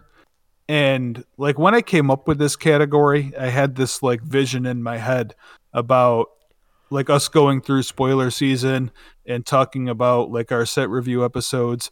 And there's always like a card or two where I think to myself, I don't really want to put the brain power into figuring out how this card works. I'll just wait for it to get on arena and then see how it works. Mhm. But then, like when I went to think of nominees, I couldn't really think of any. Yeah, I mean, a lot of cards by the time you've played them a few times, Mhm. like you understand what they do, and I think the Yeah. cards that at the end of the year, like the cards that you didn't understand, you just blocked out. You're just like, no. It probably, Uh, I do like Grizzled Huntmaster. yeah. Uh, I mean, I don't know. Like half the alchemy cards are just nonsense. Oh, I didn't Uh, even think about the alchemy cards. Yeah. But isn't Grizzled Huntmaster an alchemy card? Oh, yeah, it is, isn't it? Yeah, it's the like exile Yeah.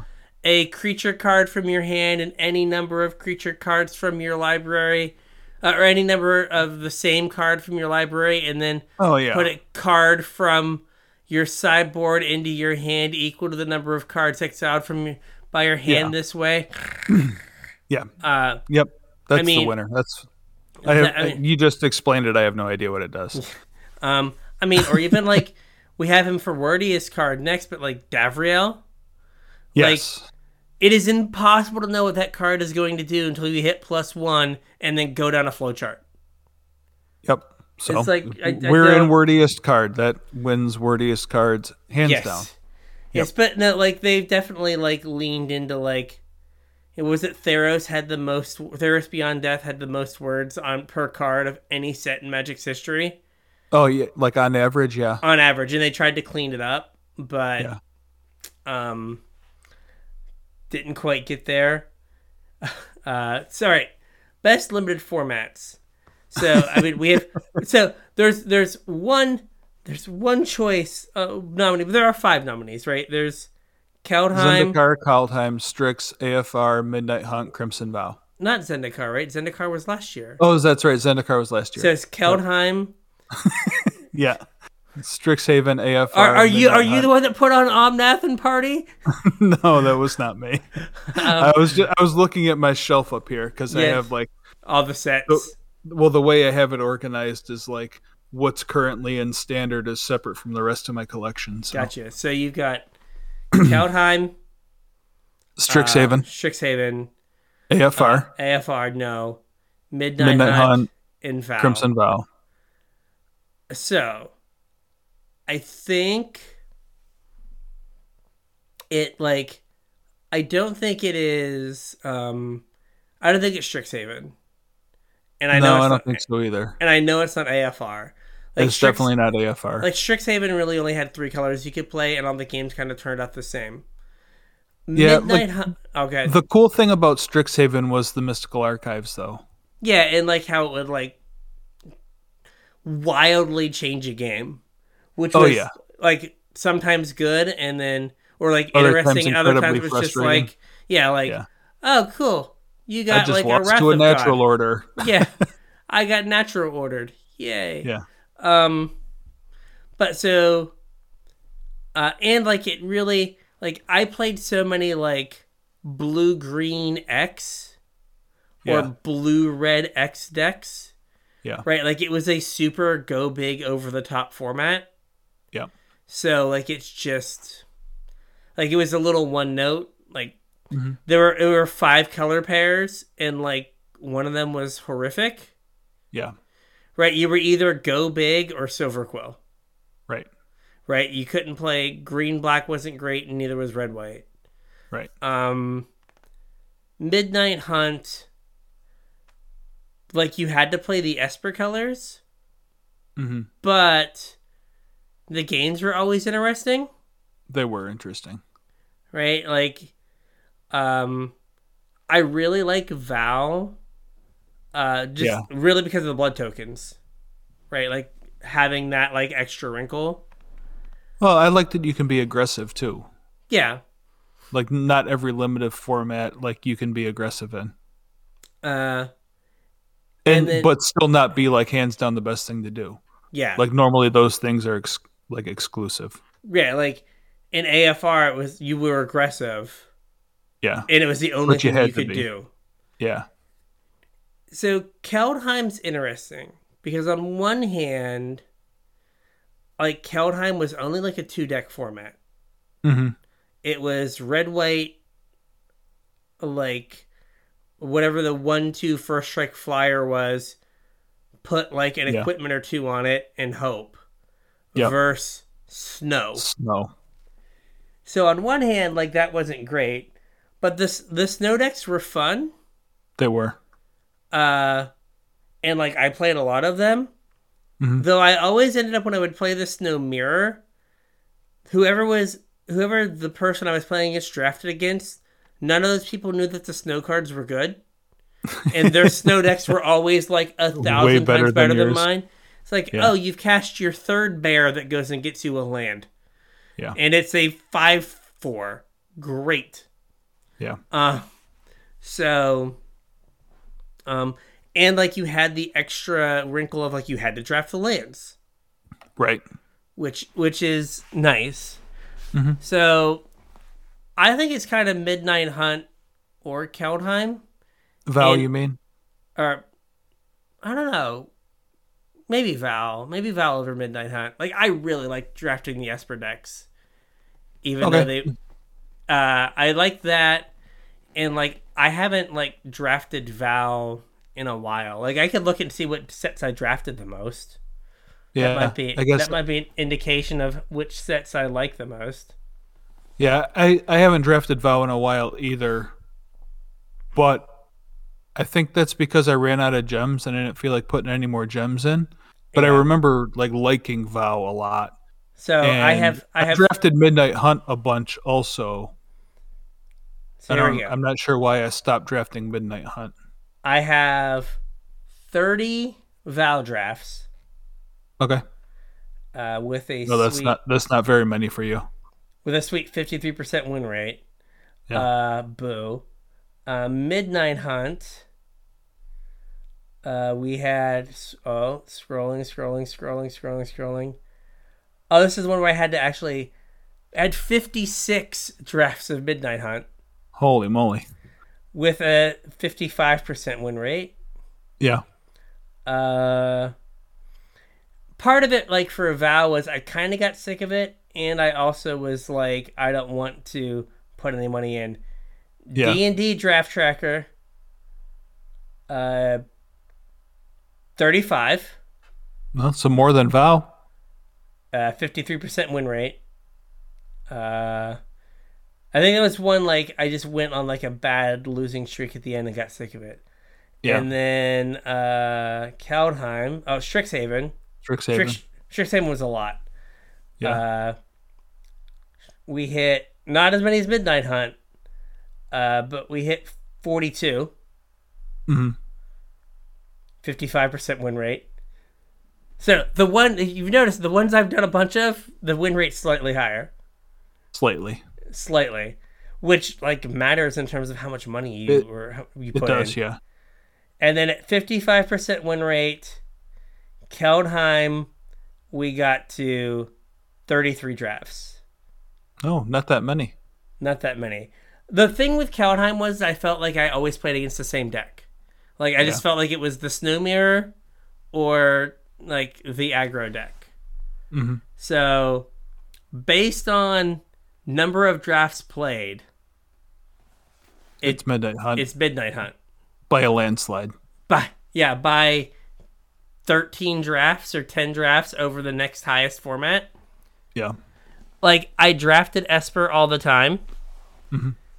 and uh like enjoyed enjoyed it a lot uh well, You can call it Midnight Hunt. I enjoyed that format too. I I think I know why I quit. My last four drafts zero wins, zero wins, one win, two win. Done. Hang it up. Hang it up. There's always a point in every format where I like am like where I go through a streak where I do really well, and then like the tables catch up to me, Yeah. and then like I'm not drafting enough to like figure out what the next thing is. Yeah. and then like I go through a bad patch and I'm like, yep, I've burned all my gems now, I'm out. so yeah, Midnight Hunt was the one I did the most and I remembered enjoying the most. Sounds good. I I enjoyed Midnight Hunt also. We'll call that one the winner. Um So this was uh this was your category. That I was supposed to come up with and I dropped the ball. That's all right. I as we were just talking about draft, I thought of one. I don't know if you're going to agree or not, but every time I saw a Narfi in Kaldheim draft, I snagged it. Narfi, um there's the uh the blue white disturbed uncommon from Midnight Oh Hunt yeah, that like comes in and mills you for two. yeah, and then like makes it cheaper for you to disturb stuff or something. And then Yeah. like when you disturb things you tap. Like that I don't card think was I ever drafted the Disturb deck. that card was so good. Yeah, right? Like it just wanted you to like have as many things you could cast from your graveyard as possible. Mhm. so gosh what was that called? Uh goodness i think that might have been my favorite like that was the card like i wanted to get the most yeah. was was that, but I do not remember what it was called. Also, we have like too many sets cuz like Midnight Hunt was the last standard set. I brought up a TCG player to look at um to just quickly look up a card. Yeah. Uh Midnight Hunt isn't even in one of the latest isn't on the list of latest sets. it's just not there. Uh, we have too many products. Too many products. Um, there we go. Here we go. We should be able to find it pretty quick now. Devoted Grafkeeper. Yes. Yep. This guy. So, enters battlefield, mills two.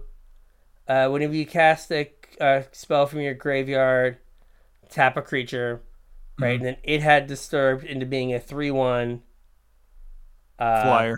flyer. But like the front side just let you win games. So Yeah. that card, I think that card might have been like the the best build around. All right. It's at least the one I remember the most. I just remember drafting a bunch of Narfies. I thought that card was awesome. That card was really good. Oh, what happened here? I don't know. I messed up the show notes. Oh no, he broke it. That's all right. I fixed it. All right. Um, It's all better. artwork of the year. Yeah, this was uh, uh one of our listeners had this um category and nominee, and they nominated Faithless Looting. And you said lol, no, uh, WTF no. Absolutely not. hey, if that the might art, be. if the artwork is is what generated the most um, talk about magic artwork, Sure. I think that that is a clear winner. Yeah. Um, I think there's any number of mystical archives I would take over that. Mm-hmm. I agree. Um, like the duress is neat. The dress is cool. The brainstorm, Mm-hmm. Yeah, the brainstorm's cool. The memory lapse, I think, is really cool. yeah. Um, so I think any of those. I don't know. I think brainstorm, like that is one that I like put in the cube. I was like, I want Yeah. this brainstorm art. Like I think it's neat. I really liked the uh, showcase frame Koma. I don't remember that one. I thought that one was really cool. I'm trying to think what else was cool. Um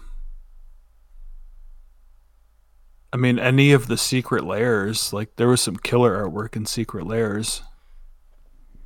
Yeah. No, I'm looking at the Koma now. It's pretty neat. Yeah, that one was really good.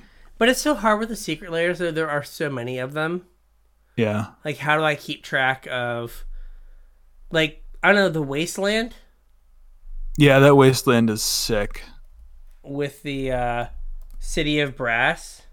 Yeah. Oh, I really liked the um the grave crawler from the secret lair. Was that this year? That was this year, yeah. Dear God. Um. So so many cards. Mm-hmm. Uh, I think I remember that one. Like, I was thinking Gravecrawler, is like the uh, oh, like the the movie poster one. Yeah. What about the uh, the mischief Blood Moon? Oh, well, see, that's tough because that card is gorgeous, but I don't know. Like, it doesn't really have artwork. It's kind of all graphic design layout. Yeah, So I don't, I don't know that you can classify that as artwork. I don't know. I'm, I'm I sure. So I, I guess technically it is artwork, but like I was thinking, like the art of a card, not the, The card whole being card. the art. the whole card being art. Yeah. Um, I don't know. I could get behind the uh, the Gravecrawler. That was pretty striking Yeah. when I saw it. Like that's pretty neat. Yeah. So sure, Gravecrawler from the Secret Lair drop. Sure. If you want to, if you want to do like which piece of art caused the most conversation, it's Faithless Looting. Sure. In Uh, also to be fair, like the card didn't do that art justice. Not that it's my favorite piece of art anyway, but it the artwork does look much better not on person. a card. Yeah. Yeah, like not on a card, and I think in person it looks better Yeah. because like at- that that piece was like four feet tall or something, Yeah. and like oh, that's like a whole nother thing. I didn't even think of that. what? The um that one saga that's like a relief carved out of wood Oh gosh, yeah, it was, was, really cool too. that was the uh, it was the red black one. No, was it binding? Might it, was it binding? I thought it was the red black saga.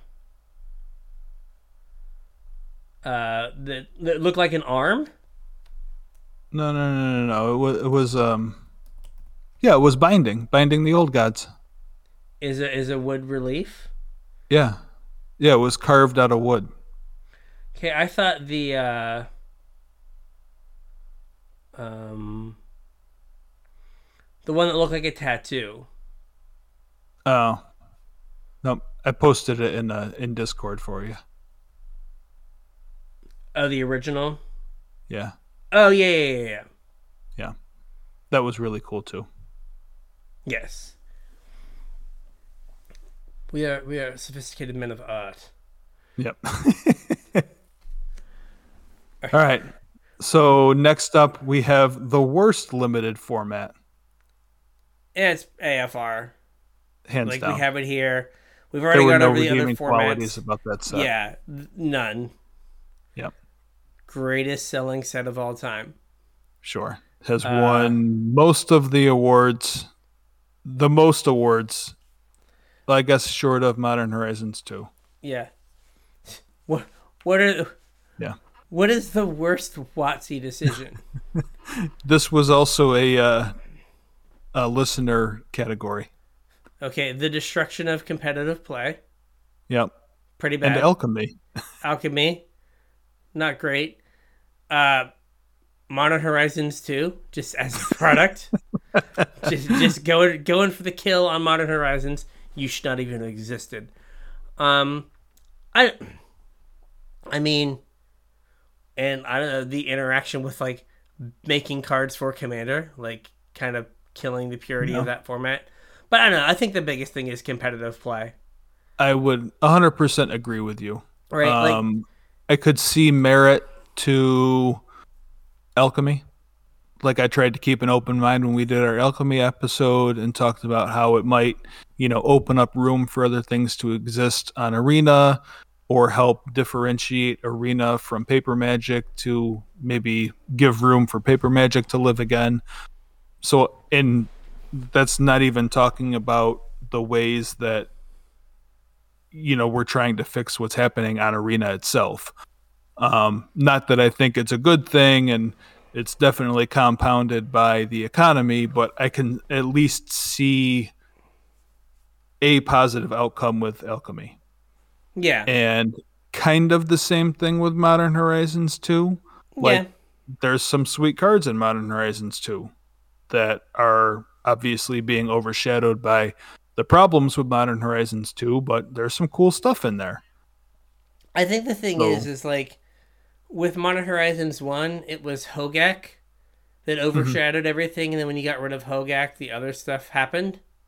right Uh, I don't know if, um, like there's just not one Hogaak.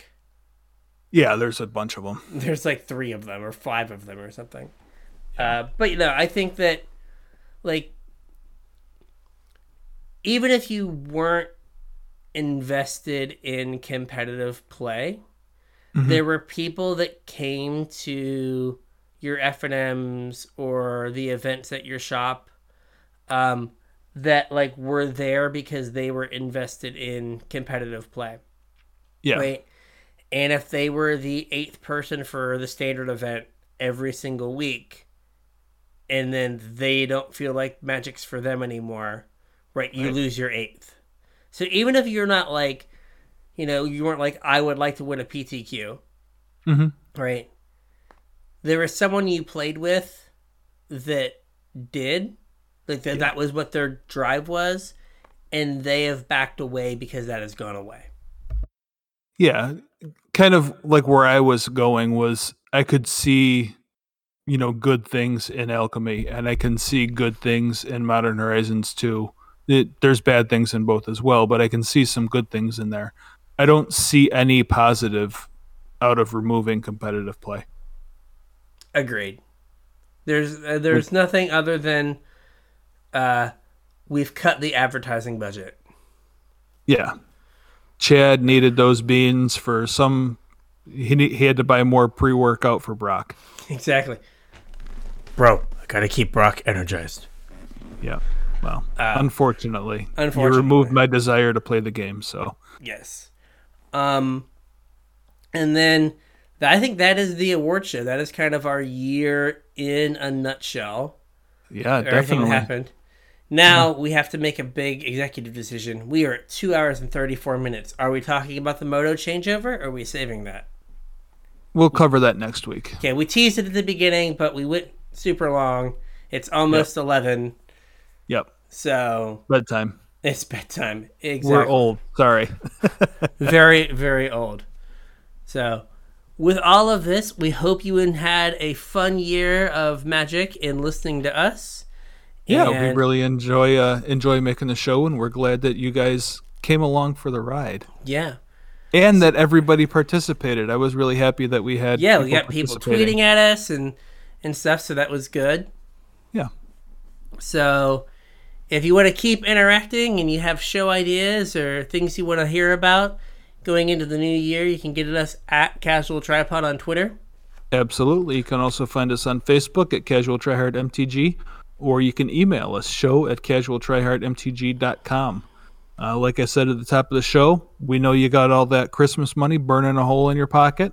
If you're looking to pick up any singles, grist. uh, head over to TCG player or our TCG player affiliate link, tcg.casualtryhardmtg.com. Uh, follow that link. Anything you purchase after using that link to get to TCG player, we'll get a small percentage of it to help keep the show going. And if you want to support us a little bit more directly, you can do so at patreon.com slash casual mtg where patrons will get access to our pre-show, which is a big hit. Like I said, uh, the whole Brian Window thing, a lot more of that was fleshed out in the pre-show than the actual show, and that was nominated for an award tonight. So you're missing out if you're not a not a patr- uh, patron. Uh, you also get access to our show notes, and you'll get put on my mailing list for when I do my thank yous. Um, we really appreciate all of our patrons, so hop on over there, chip in a couple bucks, and reap the rewards. Uh, we also have a Discord. There's a link in the description. There's a link on all our social media. Come join the conversation, ask questions, let us know what you want to hear about. You can also post up decks if you want help with a deck list. And we've had a bunch of cubes posted up there recently in response to the cube episode we did. So if you want us to look at your cube or um, if you wanted some help putting one together, hop in over there and ask away. Yep. So, with that, I think we've got a show. We have a show.